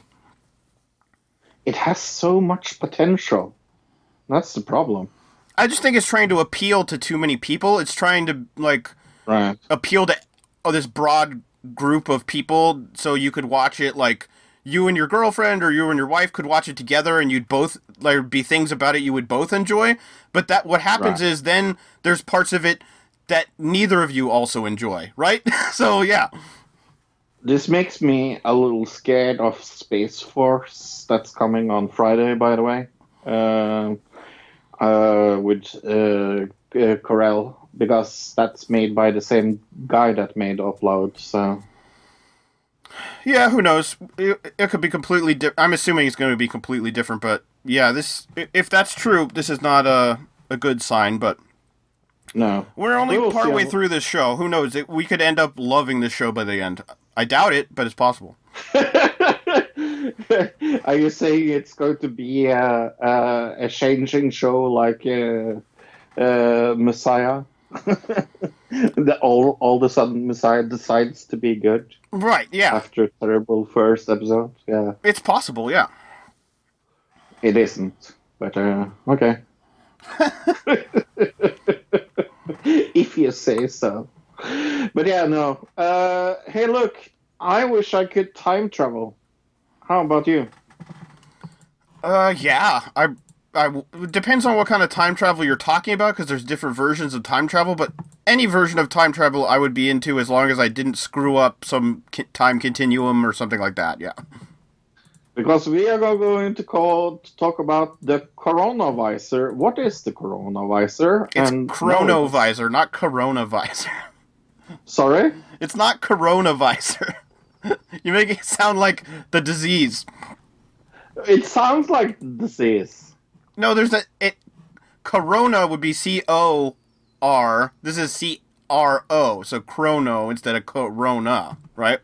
Ah, Corono, Coronavisor then. Chrono, yeah, there you go, chronovisor, right? Yeah. What is the Coronavisor?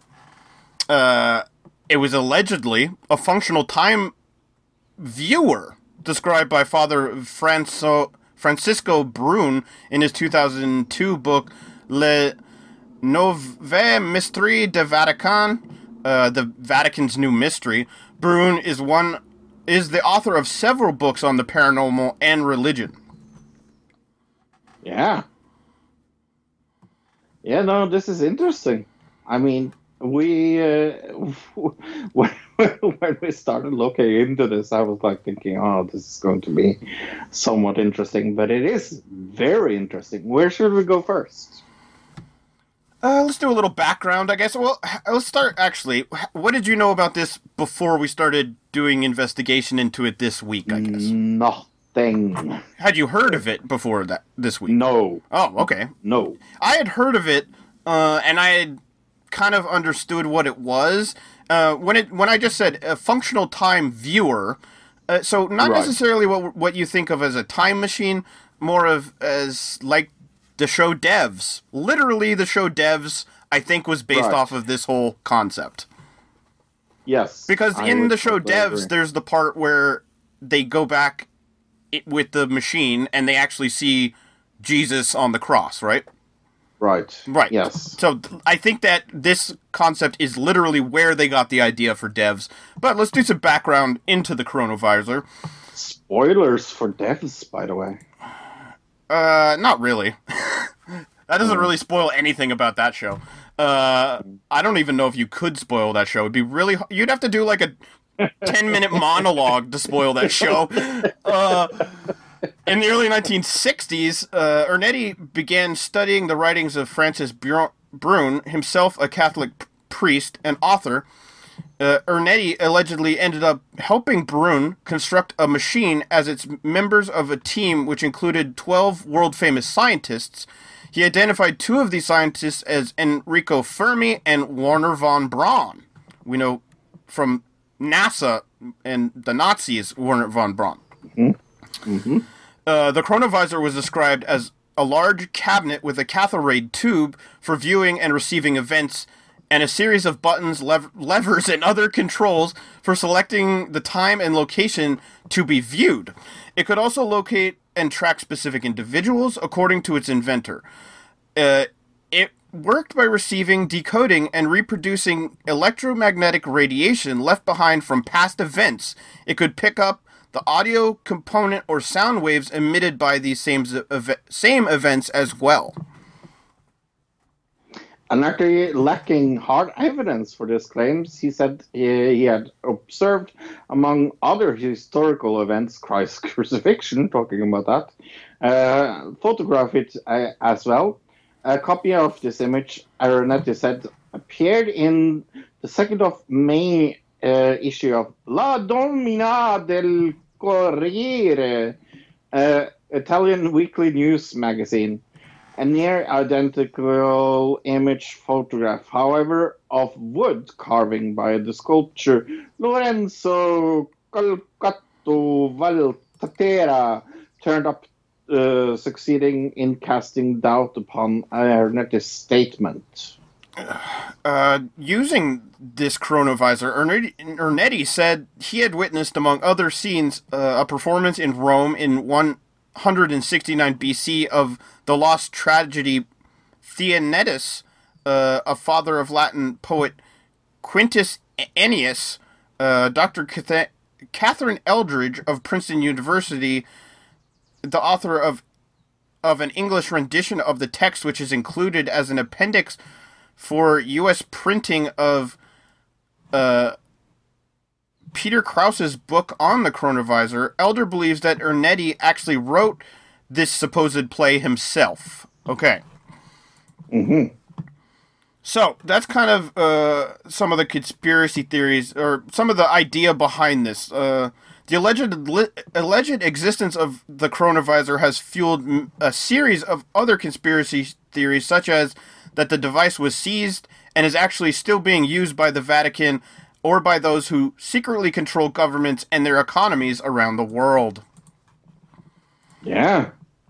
So let's go to conspiracy fandom about coronavirus. Yes. Because Conspiracy Fandom is actually a very good uh, website. If you like uh, conspiracy theories, you should go there.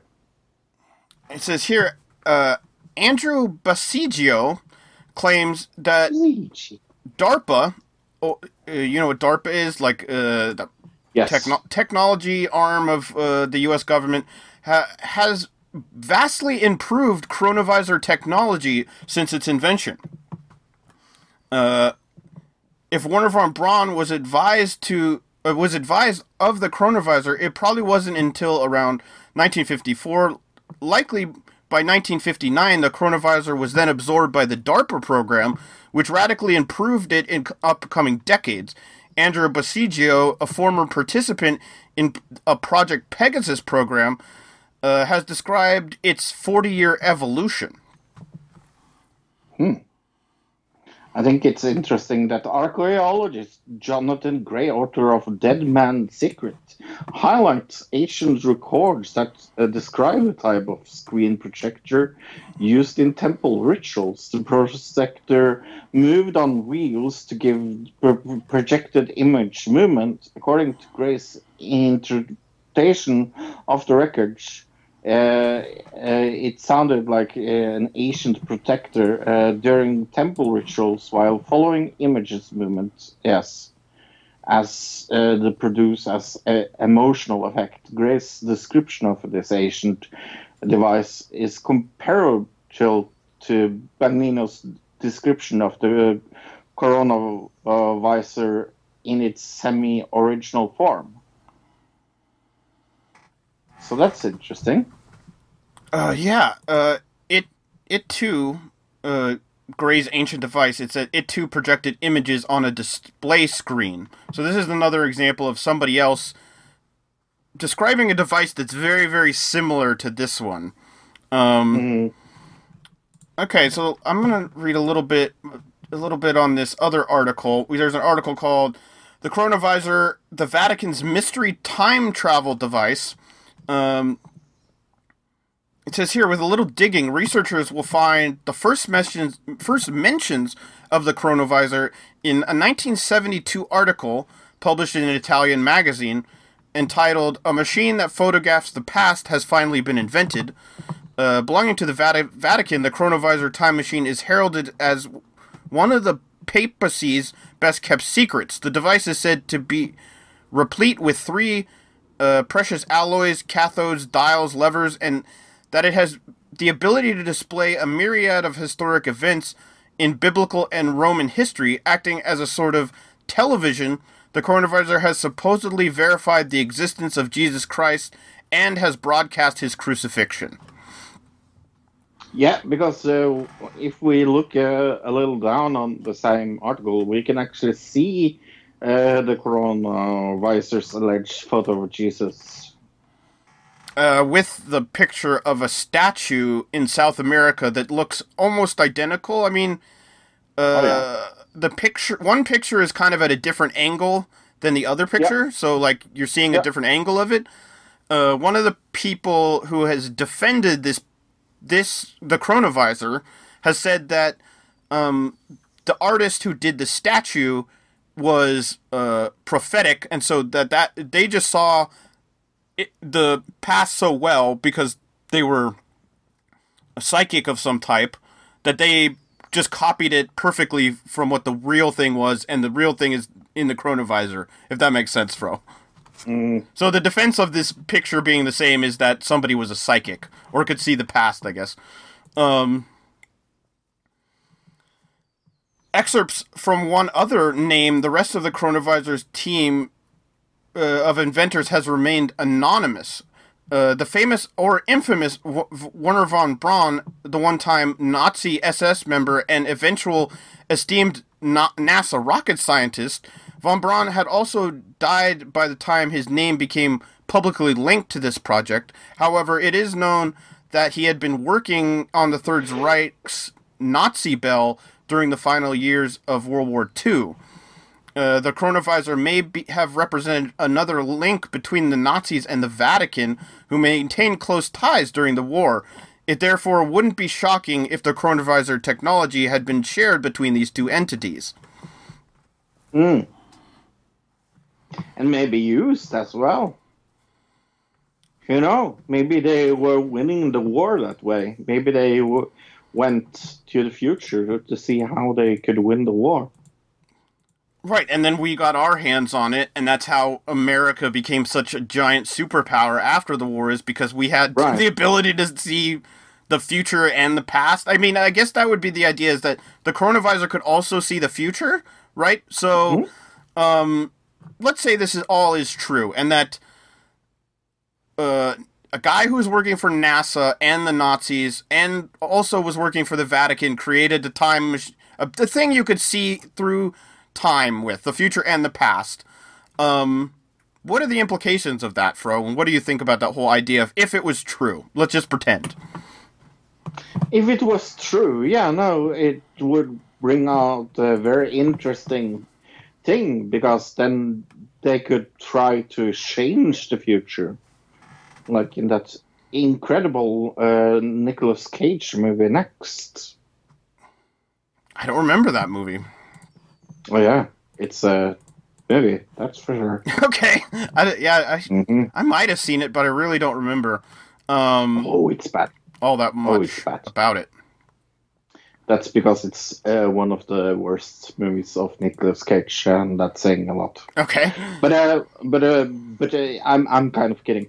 But but but uh, I, I think I I I find it interesting that uh, the whole thing is like uh, if they could look into to the future, they could try to change it because uh, what if Trump had it? Ooh, maybe Right. that's uh, why why he's president now. he and and why uh, the Simpsons was able to like literally copy his uh, him coming down the escalator. You know what I mean? Yeah. Yeah. Mhm. he was able to see the future before yeah i'm that would explain a lot uh speaking of america when we were talking about andrew basiago well, i'm going over to the project astral.net article from andrew basiago a well-known attorney and recent u.s presidential candidate added to the mystery behind the controversial statements uh, with some of, of his own, Basiago explains that in 1968, Project Pegasus launched with information based on papers left uh, by Nikola Tesla in a New York hotel upon his death in 1943. The War Department, of course, seized Tesla's belongings and utilized them for the Defense Advanced Research Project Agency, also known as DARPA. Fro. So this guy, Andrew Basiago, uh, claims DARPA took uh, papers from Nikola Tesla and used them to kind of help in uh, in this whole thing. So now we have Nikola Tesla as well as Wernher von Braun somehow involved in this. Yeah, next make some superpower because Tesla has been behind a lot of things that we have covered. It says here Nik- Nikola Tesla's missing papers were utilized in time travel technology. Nikola Tesla's body was found 1943 in room 3327 at New York Hotel. Two days later, his files and blue- blueprints were seized by the Office of Alien Property via an order from the FBI. This has spawned countless conspiracies about the true questions that should be asked. Did the technology exist? And if so, has it be- is it being used by our government? uh, Freedom of Information Act was filed in 2016 and 2018, resulting in 200 plus pages of Tesla's material that was previously classified. The majority of Tesla's estate was willed to his nephew, who served as the minister of the Kingdom of Yugoslavia from 1944 to 1945. When he re- finally received the files and materials, uh, he launched the Nikola Tesla Museum in 1940 or 1952. Okay. Uh, Tesla's mystique has portrayed in mainstream media, creating a tale of mysticism and science. Uh, no documentation exists that proves Tesla built or had blueprints on a time machine. Two different stories, though, have circulated since his death, both consisting of time travel. The first one, of course, is the Philadelphia experiment, which we've covered on the show, Fro. Mm-hmm, Which we covered that he there was a chance that they used some of his uh, ideas in that, and the other one is the chronovisor. Is that possibly he was one of the other unnamed anonymous uh, top Mm. scientists that was involved in inventing the chronovisor? Mm. And maybe he was also uh, this, but the really person was involved with making the nuclear bomb. Who knows? It says here, given the uncanny links between time travel projects initiated by the U.S. government and Tesla's work, we can only assume that the Project Pegasus, uh, ex- etc., are either the work of fiction or the force of some type of mysticism. So this Mm. Project Pegasus, which uh, which von Braun was involved in as well. So there's they're connecting all these things without hundred percent information, but they're saying there's a possibility that because Tesla was involved with all these things, he could have had the information about the chronovisor, and then the U.S. government could have gotten that information from his papers. They wouldn't have had to have been working with the Vatican, if that makes sense. Oh yeah. Yeah, so it. Uh, I think this is uh, one of those topics that the more we, at least the more I have looked into it, uh, more plausible it, it uh, becomes. Because at the beginning of this week, I was like, no, no, no. But uh, this Tesla connection also makes a, a lot of uh, sense. Uh, yeah. Um,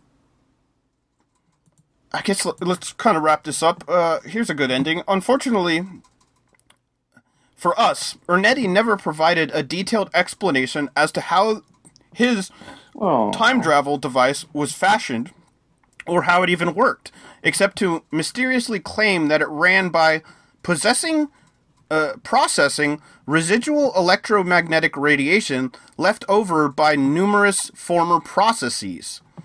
Uh, also unfortunate is that the chronovisor, if it ever did exist, could never be studied or replicated uh, because Ernetti claimed he had dismantled it to keep it out of the hands of evil. That said, many believe the chronovi- chronovisor still exists, safely hidden away in the walls of the Vatican. So where does this land on your cruises here, Luke? Uh, I mean, this is pretty out there. I, I do like the whole idea of it. I, I think my favorite Right. part of the idea of this whole thing is that the Vatican may have one that they invented years and years ago that that this guy says they destroyed. So let's pretend that the Vatican one got destroyed. Then Tesla was involved in it. He had all these papers that were on it, and then DARPA picked up those papers and went and made their own. I think that is the story that's the most interesting part of this whole thing. Uh, Or that, you know, just the idea that the Vatican would want to see the past as well. Right. It makes me think, oh, why would they want to? They wanted to go back to prove Jesus existed, right?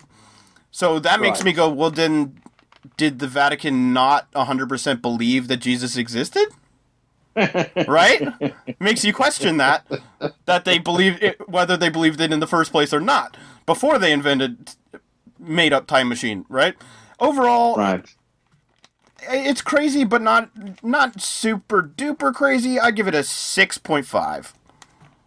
Yeah, I give it a six. I I think it's it's not super duper crazy. It's not Nazi uh, inside of the moon crazy. Uh, so yeah, I think we land there. All right, for another month, another bad movie. Twelve Months of Hell. What do you think? I am so extremely happy that uh, you are not living near me because I would probably knock your teeth out from making me watch this fucking movie. This is atrocious. Let's talk a little about it. Uh, so, Uh, this is about this. What's the name of the Um, movie? Let's start with that. Oh, Bratz, the movie. It's from 2007, and I have, I have a question for you. Have you ever seen a movie that feels like it was made in the 90s, like this movie? It is such a 90s movie. And I don't mean that in a good way, by the way. And it's from 2007. Right. Oh yeah, yeah. It, it feels like it's made in 92, 93 somewhere, and it's it's it's PG, and I have never swear this much watching a movie in my entire life. Did this had a budget of 20 million US dollars? Where the fuck did I use this money? Uh, okay, so this has Janelle Parrish, Logan Browning, Nathalia Ramos, and Chelsea Kane in it. You know those people. Look, they have had a long and good career. In in no, Well, Janelle Okay. Parrish, I know. I know she. I've seen her in things. I couldn't name one of them, but I've seen her in things. Besides this, obviously. So this is the Selling Dolls show, um, or movie, because Oh, clearly. I yeah. I I did I I've seen I've seen the uh, cartoon version of it. The cartoon version of it is My Little Pony just with girls. Uh, I mean, it's totally plausible to watch, but this is not plausible to watch. Like this is free on YouTube, by the way, uh, and uh, it's it's one hour and fifty minutes and I, I I can't remember how long uh, this felt. It it felt so extremely uh, long, and I don't mind musicals because it's kind of a musical, kind of. And it's uh, like to a degree, yeah. Yes, and it's like Bratz is kind of the shitty PG version of Mean Girls. Uh, other than that, you don't like anybody here, and you like some girls in, in in in Mean Girls movie. Can you see what I mean, though?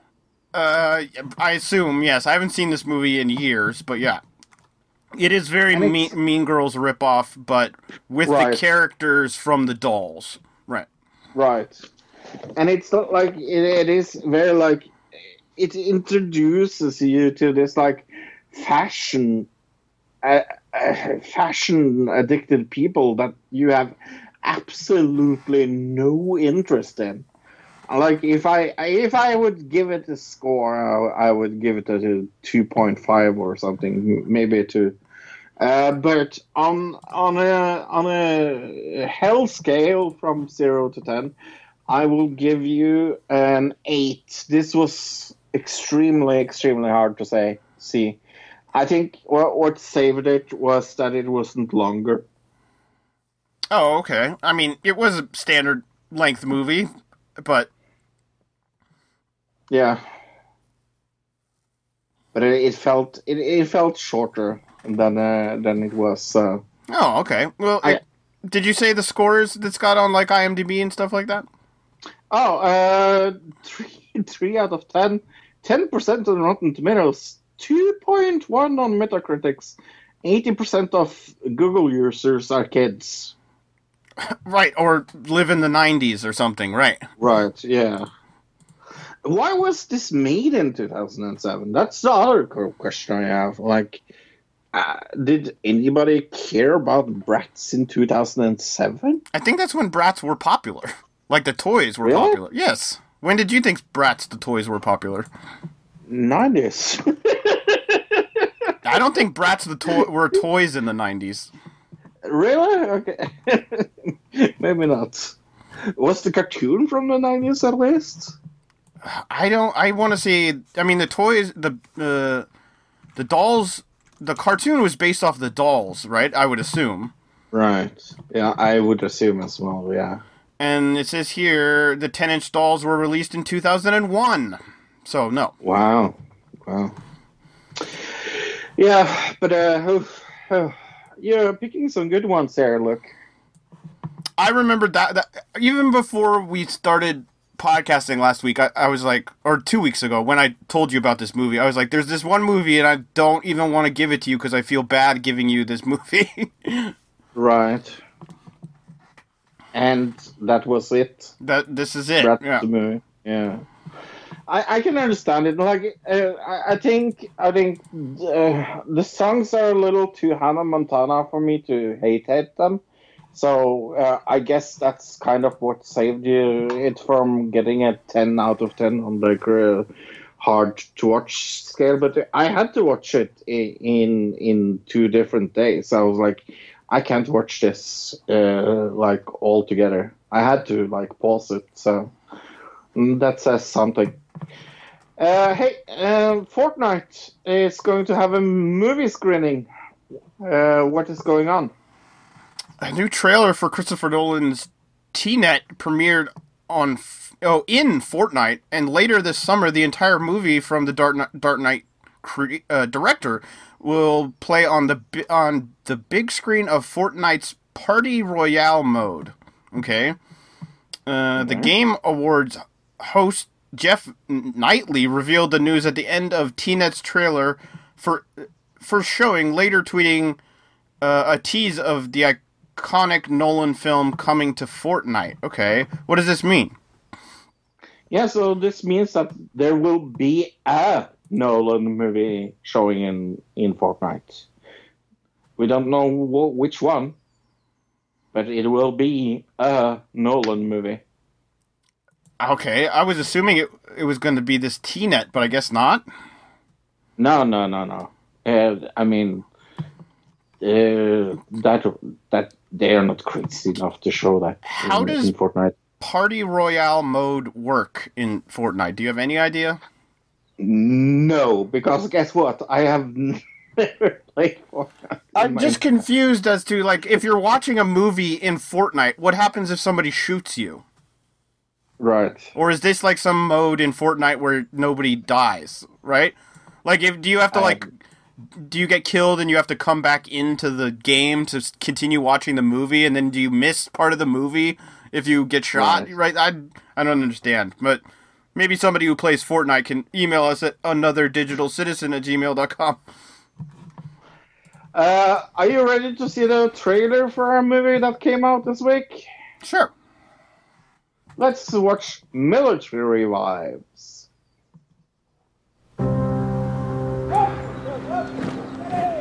Okay, some military base. Say when I'm gone. It's my fifth tour. I'm I'm so I'm so surprised it has something to do with military. Who would have thought it would have to do with military wives, possibly? Let's come up with some exciting activities. Oh, it's to do British. While our service people are away. What about singing? Singing. Let's just get the strippers in. This singing club is going to be a lot of fun. Oh yeah, the, I now yeah. The, There'll be a the, I think the people who made the Full Monty are the people who made this. If you remember that film, Ah, yes, I do. No, no, no, go ahead. Uh, thanks. it's got a very similar style as well. When my parents got divorced. Yeah. It's like women instead of men, basically. Without any music. Oh. Reading music makes things a bit stilted. I'm not sure Mozart would agree with that. One, two, three. Like the incantations of a bunch of The guy puts on ear protection. That's good. Your arse is what the women need. Then you're more out of touch than I thought.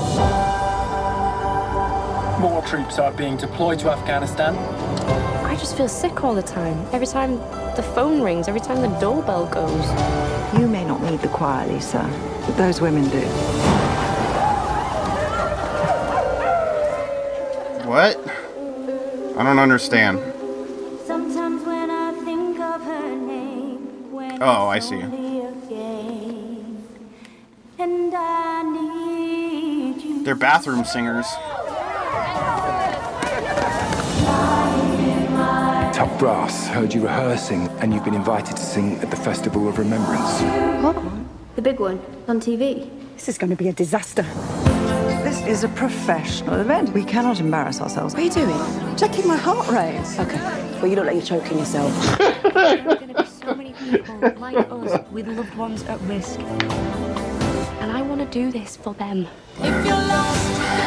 Who is this song by? Like actual, not who's singing it. Time after time. Is it E REM? No, no, no, no. Time will fade. Time after time. Yeah, I know the song. I just can't place the artist. No, thank you. It's like child. Time after time. Completely oblivious until it's happening. Time after time. Oh, that is going to annoy me now. I know, I know the answer to that. Oh, okay. Anyway, Anyways, it's uh, co- it's called Time After Time. I I will Google it. Oh, it's while you Cyndi tell Lauper. Oh, Cyndi Lauper. no one. I. I knew, I knew it was 80s. I just couldn't like place You're it. Yeah. Okay. Yeah, no, not REM. Yes, yes. So what is this Oscar-nominated movie all about, Luke? Following a group of women in England whose partners are away serving in Afghanistan, faced with the men's absence, they form a choir and quit, quickly find themselves at the center of a media sensation and a global movement. Uh, 75% on Rotten Tomatoes, 6.4 out of 10 on IMDb, 54% on Metacritic, 80% of Google users liked it. Um, decent scores, actually. Yeah, I found uh, a bad review on uh, Google uh, by Gordon Melby that really means this because he's writing this in capital rule uh, letters. So I guess I need to say it very, very loudly. Don't waste your money or your time. Stay at home. Uh, then we have a five star review here that's a little uh, longer. Uh, just stop this movie. Very heartfelt story, and the singing was awesome. The fact that this is a true story makes it even better. Rock on, women in choirs or singing clubs. Can't wait to get back to mine when social distancing is over. That was by Linda Newbegin. So yeah, this stars. this movie is available on Amazon Prime. I think it's on Google Play and YouTube, and it, I think it's if you have a Hulu subscription, it's you can get it on there for free. Where you have to pay for it for the other ones because it's a new movie, but I think on Hulu you can get it for free. I believe, uh, if you want to see this movie. Uh, speaking of that, Pat Strickland on the Facebook says uh, he posted underneath. So they posted the trailer, you know, on their Facebook page, and under and in the comments, Pat Strickland says, "Playing everywhere. Where is everywhere when the movie theaters are closed?" that is a good point. uh, Connie Temple says, "Not a feel good movie, but it did make me cry." Aw. Uh, I guess it not a feel good movie because it made her cry is what I'm thinking, right? But I think sometimes people that's what a feel good movie is to them. I don't know.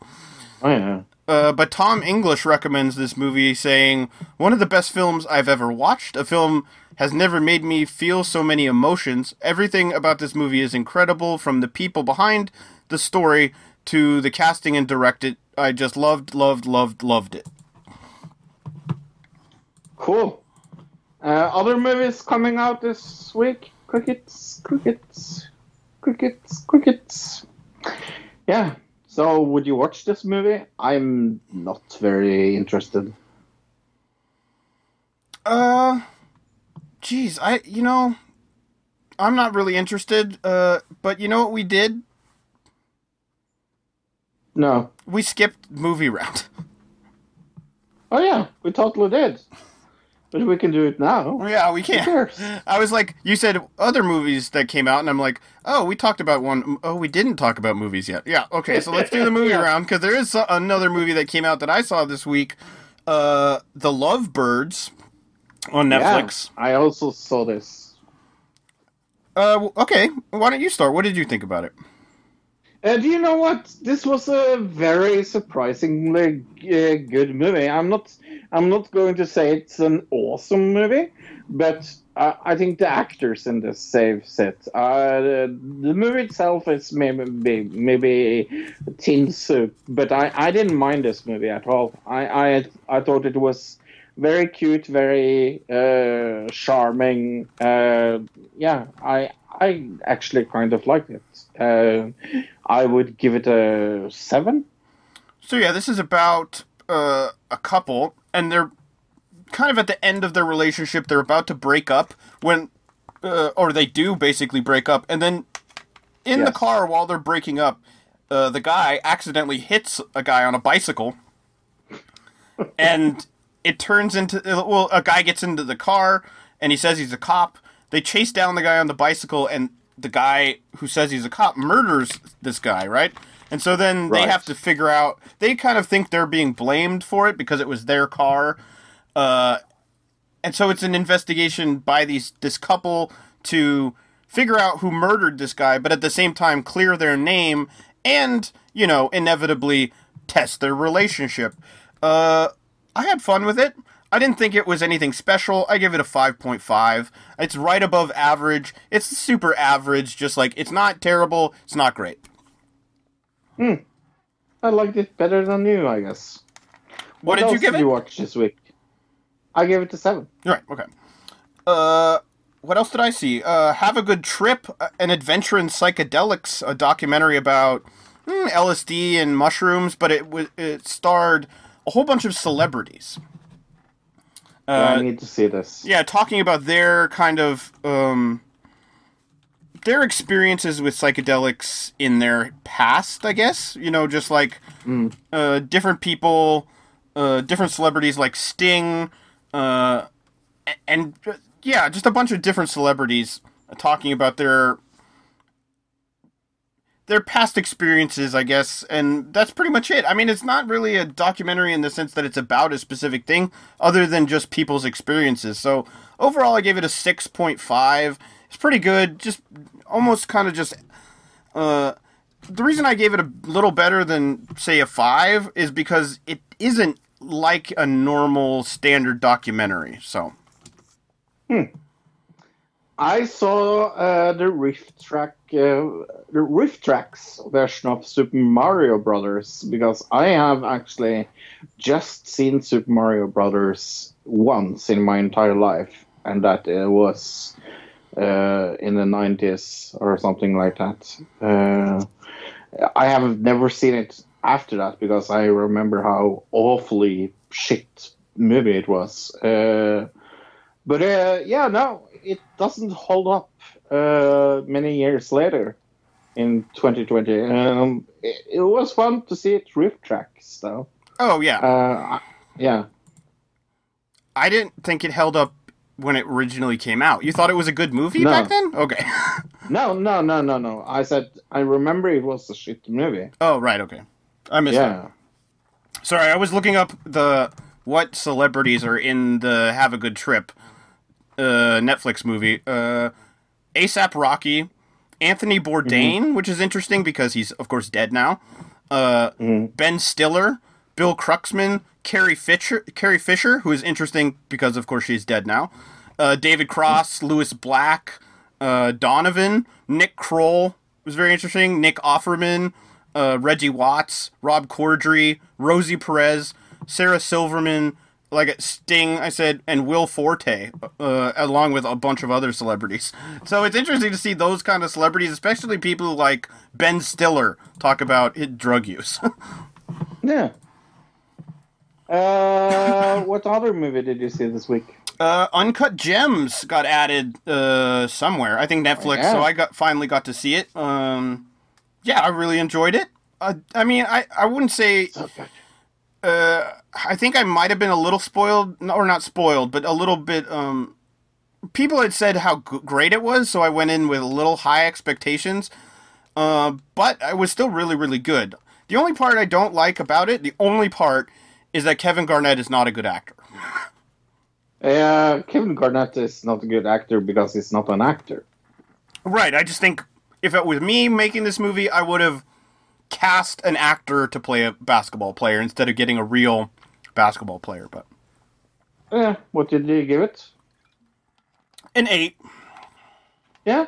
Yeah, I'd go. Uh, I'd go higher, maybe if they got rid of Kevin Garnett. Have you? do you remember the 1997 movie As Good, Good as It Gets? Yeah, I do. Uh, Jack Nicholson, Helen Hunt, and Craig Kinnear. Mm-hmm. Greg Kinnear. Uh, I really, really, really love this movie back then. Look, this is one of my favorite Jack Nicholson movies. Do Oh, you really? think it holds up in 2020? Geez, I'm gonna say no. I I don't I don't I remember not liking this movie, but I'm not a big Helen Hunt fan, so Oh, you're not a big Helen Hunt fan. no. But yeah, no, the gay propaganda jokes and things like that, it doesn't hold up. But uh, I, I, I still enjoyed it. Oh, okay. Uh, I think Yeah. that was all the movies I saw this week. What about you? Me too. Yeah, me too. Okay. All the movies I've seen. Old movies. All Old let's do some Hey, go- plugs. yeah, go to audibletrial.com slash another digital citizen. That's audibletrial.com slash another digital citizen. Get one free book for a month. You can cancel it and keep the book, and we would really like if you did that. Yeah, and go check out Fro's other podcast, uh, that wrestling show. Yeah, where we go through a very, very, very disappointing AEW pay per view. I listened to some other podcasts, and they were like had these glowing reviews, like everything was super amazing. I mean, the last match was good, but the rest, of, like as a, the last match was good, the rest of the pay per view was very lackluster. But Very. I do have to give them that we're still just not used to having these pay per views without an audience. I feel like one or two of these matches would have been way better with an actual audience. So And without that fucking wheel in the background. oh, that right. But remember last Yeah. time we watched an AEW pay per view and um, there was a fan. Oh no, that was the That WWE pay That per was view. w, WWE, yeah. That was WrestleMania, right? They had the giant fan Mhm. in the background. That was distracting. And then this time is a giant uh what what is it called? Uh jackpot wheel, uh slot Right. machine jackpot type wheel in the background. Yeah. That changed all the fucking time. So I thought maybe Keemstar versus H3H3 was last week. No. Nope. It Yep. continues. Oh, it continues. Holy shit. On a cracker beller. Uh, it has gone from a semi semi decent back and forward to full out war now. Holy shit, this is not going to stop. Uh yeah, I mean I think uh Keemstar is not helping himself in this situation. No. He's making himself he's digging a deeper and deeper hole, it seems like to me. Yes. Someone gave him a shovel and he's like, "Oh, let's let's let's do some digging, baby." I've never been a fan of Keemstar, and I've been a, slightly a fan of H3, but sometimes I disagree with some of the stuff they talk about, or some of their Right. what, some of their points, some of the, the reasons they believe what they believe or whatever. Uh, Mhm. I take one thing I don't like about them is that they call what they do a podcast, and I don't really think it's a podcast. Um, it's not a podcast. Right. That's one big problem I have with their whole concept. I like it. I like their videos on their you know H three H three Productions YouTube page more than their podcast stuff. Um, so as far as like me having a bias one way or another, I I would say I'm more biased towards H three. Uh, in any in in a scenario like this, but it, it seems everything that Keemstar is doing is making himself look more guilty than maybe he even is. yes. he's like he, he's he's almost like he, he's he's trying to push his agenda, and his agenda is kind of I, I understand where he comes from. That that's that's the sad thing, but but uh, and I I understand some of his points as well. They are both bad people that are uh, has done shit things, and that's kind of his point. But the more he points to that, the more petty he looks, and that is the big problem. Yeah, I mean, like I said, this isn't a new thing between these two guys. Like it just started to get big, but uh I don't think I, I think this has been something that's been coming. So we'll see where it goes from here. Uh, I know that uh, G Fuel got rid of their sponsorship with Yep. with him, which was a pretty big deal, and I think that is- like it was kind of going away, and then that happened, and it brought up everything back up giant, and people talking about oh. Why are you attacking his sponsors? This or that. I don't really think that that was his intention was to attack his sponsorships or anything. Uh, yeah. Uh, anything else that you watched? Jeez. I want to talk about. I can't think of anything on YouTube really. Uh, I saw this article uh, from the AP that I posted up just now, uh, Yeah. which I thought was interesting. Eff- efforts underway to get food from U.S. farms to the needy. of, as food banks struggle to meet the n- soaring demands, uh, some states are providing more money to help pay for food that might otherwise go to waste. The U.S. Agri- Agricultural Department is spending three billion to help get farm products to food banks instead of having them be destroyed. Uh, way to think of this like two months too late. I feel like we talked about this like months and months ago. So, did you hear about uh, Jimmy Fallon being? Uh, yeah, what canceled? happened? I, no, I saw he got canceled, but I don't even know why. So, uh, there was this uh, sketch that he did when he was at uh, uh, well, uh, what is it called? Uh, show? Uh, no, uh, when he was in uh, Sunday Night Live. Saturday Night Live. Yes, Saturday Night Live. That they have uh, digged up, and and that is what they're trying to get him on. So the hashtag Jimmy Fallon uh, is over party has been trending all last weekend. I find it kind of funny. Speaking of getting canceled, uh, Lana Del Rey uh, got canceled Yes. this week as well, uh, defending herself against accusations that her lyrics are anti-feminist. hmm What did you think about this? I uh, silly. I love Laura. I love her music. I really do. Oh yeah, me too. I, I I've heard some great remixes of some of her stuff as well, like uh, different techno and rap remixes of like with her vocals that are super amazing. So I I'm I think she's great. Uh, I've read into like why they're canceling her over anti-feminist, but it's like the lyrics of, of one of her. I guess she has new songs out.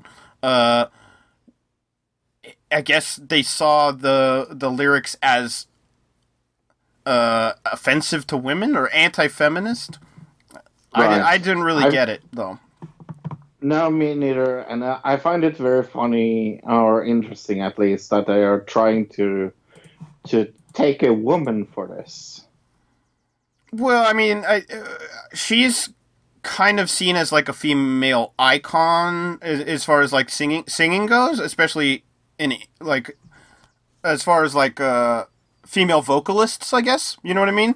Uh, and so I think they're just attacking her because she she's at the height of that whole thing. Um, yeah. Anything else? Uh, Amazon canceled uh, their Dark Tower TV show this week. That hasn't been made yet. Oh, really? So Fro is pissed because he wanted that very much. Yeah, okay. Uh Let's see what else. Uh not much else. I guess the Richard Branson Virgin rocket fail. Like he tried to shoot off a Virgin Mobile rocket into space and it totally failed. Oh, really? I didn't hear this. Yeah, I, let's see. It was. It says uh, the booster was released from underneath the wing of one of the jumbo jet, uh, one of his Virgin jumbo jets. The rocket ignite, ignited its second engine seconds later, but the anomaly meant the flight was terminated early. So, yep. Oh, cool. They're going to try again, I Uh, guess. And then Netflix have uh, released their first uh, trailer, teaser trailer for uh, the German show uh, Dark, one of my favorite uh, shows of all time. And uh, this is going to be the last season, and it's going to premiere June 27th. So, not long to wait now for the Yeah, last I- season. I'm excited to see this uh, Oh, this documentary, this Netflix documentary tonight of the uh, whatever his name is, uh, Jeffrey Epstein. the Epstein thing. Yeah, how many episodes Yeah. is it, Fro? Four. Four. I would assume there's going to be around three. So yeah. So are they like an hour each? Uh, uh, yeah. Okay. By the way, Jimmy Fallon had black fi- face. That was why why uh, he's uh, going Is this like be. a Justin Trudeau situation where he was like, it was, uh, remember Justin Trudeau? He dressed up for Halloween. No, it's an in an SNL sketch where where What? he is. So uh, he try- was on the show. So a makeup artist at SNL put makeup on him. Yes, and he plays Chris Rock. So there can't. Well, shouldn't they cancel SNL and not Jimmy Fallon then? Him. Yeah. Yeah, I know. Because SNL is the one that chose to do that sketch, right? That doesn't make like the Trudeau, Justin Trudeau. He dressed himself up like that, not a TV show. So that makes more sense to me. This that doesn't make sense. I did. I knew it had gotten canceled. I just didn't know it was for that. By the way, have you ever seen seen Netflix uh, Dark? Dark, The German show. Yeah, dark with a C. with a K. Mm, Uh, no, I don't think so. I've seen Dark with a C. German. Oh, yeah, no, Dark with a K. Uh, that is the German show that I was talking about. You should really, you will love Dark. Okay, I'll write it down. Yeah, it's uh, the two first seasons are on Netflix. I think you will adore it. I mean, it's German, but I think I think you can get it dubbed on on Netflix. So I think that's everything. Yeah, I think that's Uh, it. Next, uh, next week we will talk news of the week. We will do upload episode five because we're not going to stop now because why should we? We're halfway Uh, through at this point. I think it's the point of no return, yes. pretty much. Uh, we will do another digital review of The Green Knight. What is that about? Do you think? Is it a night where things were green? Uh, it's like the Green Mile, except only at nighttime. it's just at night. Uh, and uh, what is the main topic we will do? the multiverse. The multiverse, yeah. That is going to be interesting. I love the multiverse thing. That was one of my favorite things in Spider-Man Into the Multiverse. what I realized is we should have probably covered this before the topic we covered last week, the Kamal cosmological theory, because it, it definitely goes into the, these, these the multiverse and Kamal cosmological theory are almost opposite ideas, right? Yes, yes, yes. They are kind of, yeah. I I totally agree. Yeah. Yeah. They're totally yeah, they, they are the opposite. But yeah, the multiverse. It, it is a very very fun topic, and uh, I'm looking forward to that. I'm not looking forward to the upload, but hey, some things you need to do for the podcast that isn't fun, like saying like saying goodbye to all you good people out there. Uh, from Norway, my name is Fro. From the US of A, my name is Luke. Goodbye, everybody. Goodbye, everybody. Goodbye, citizen.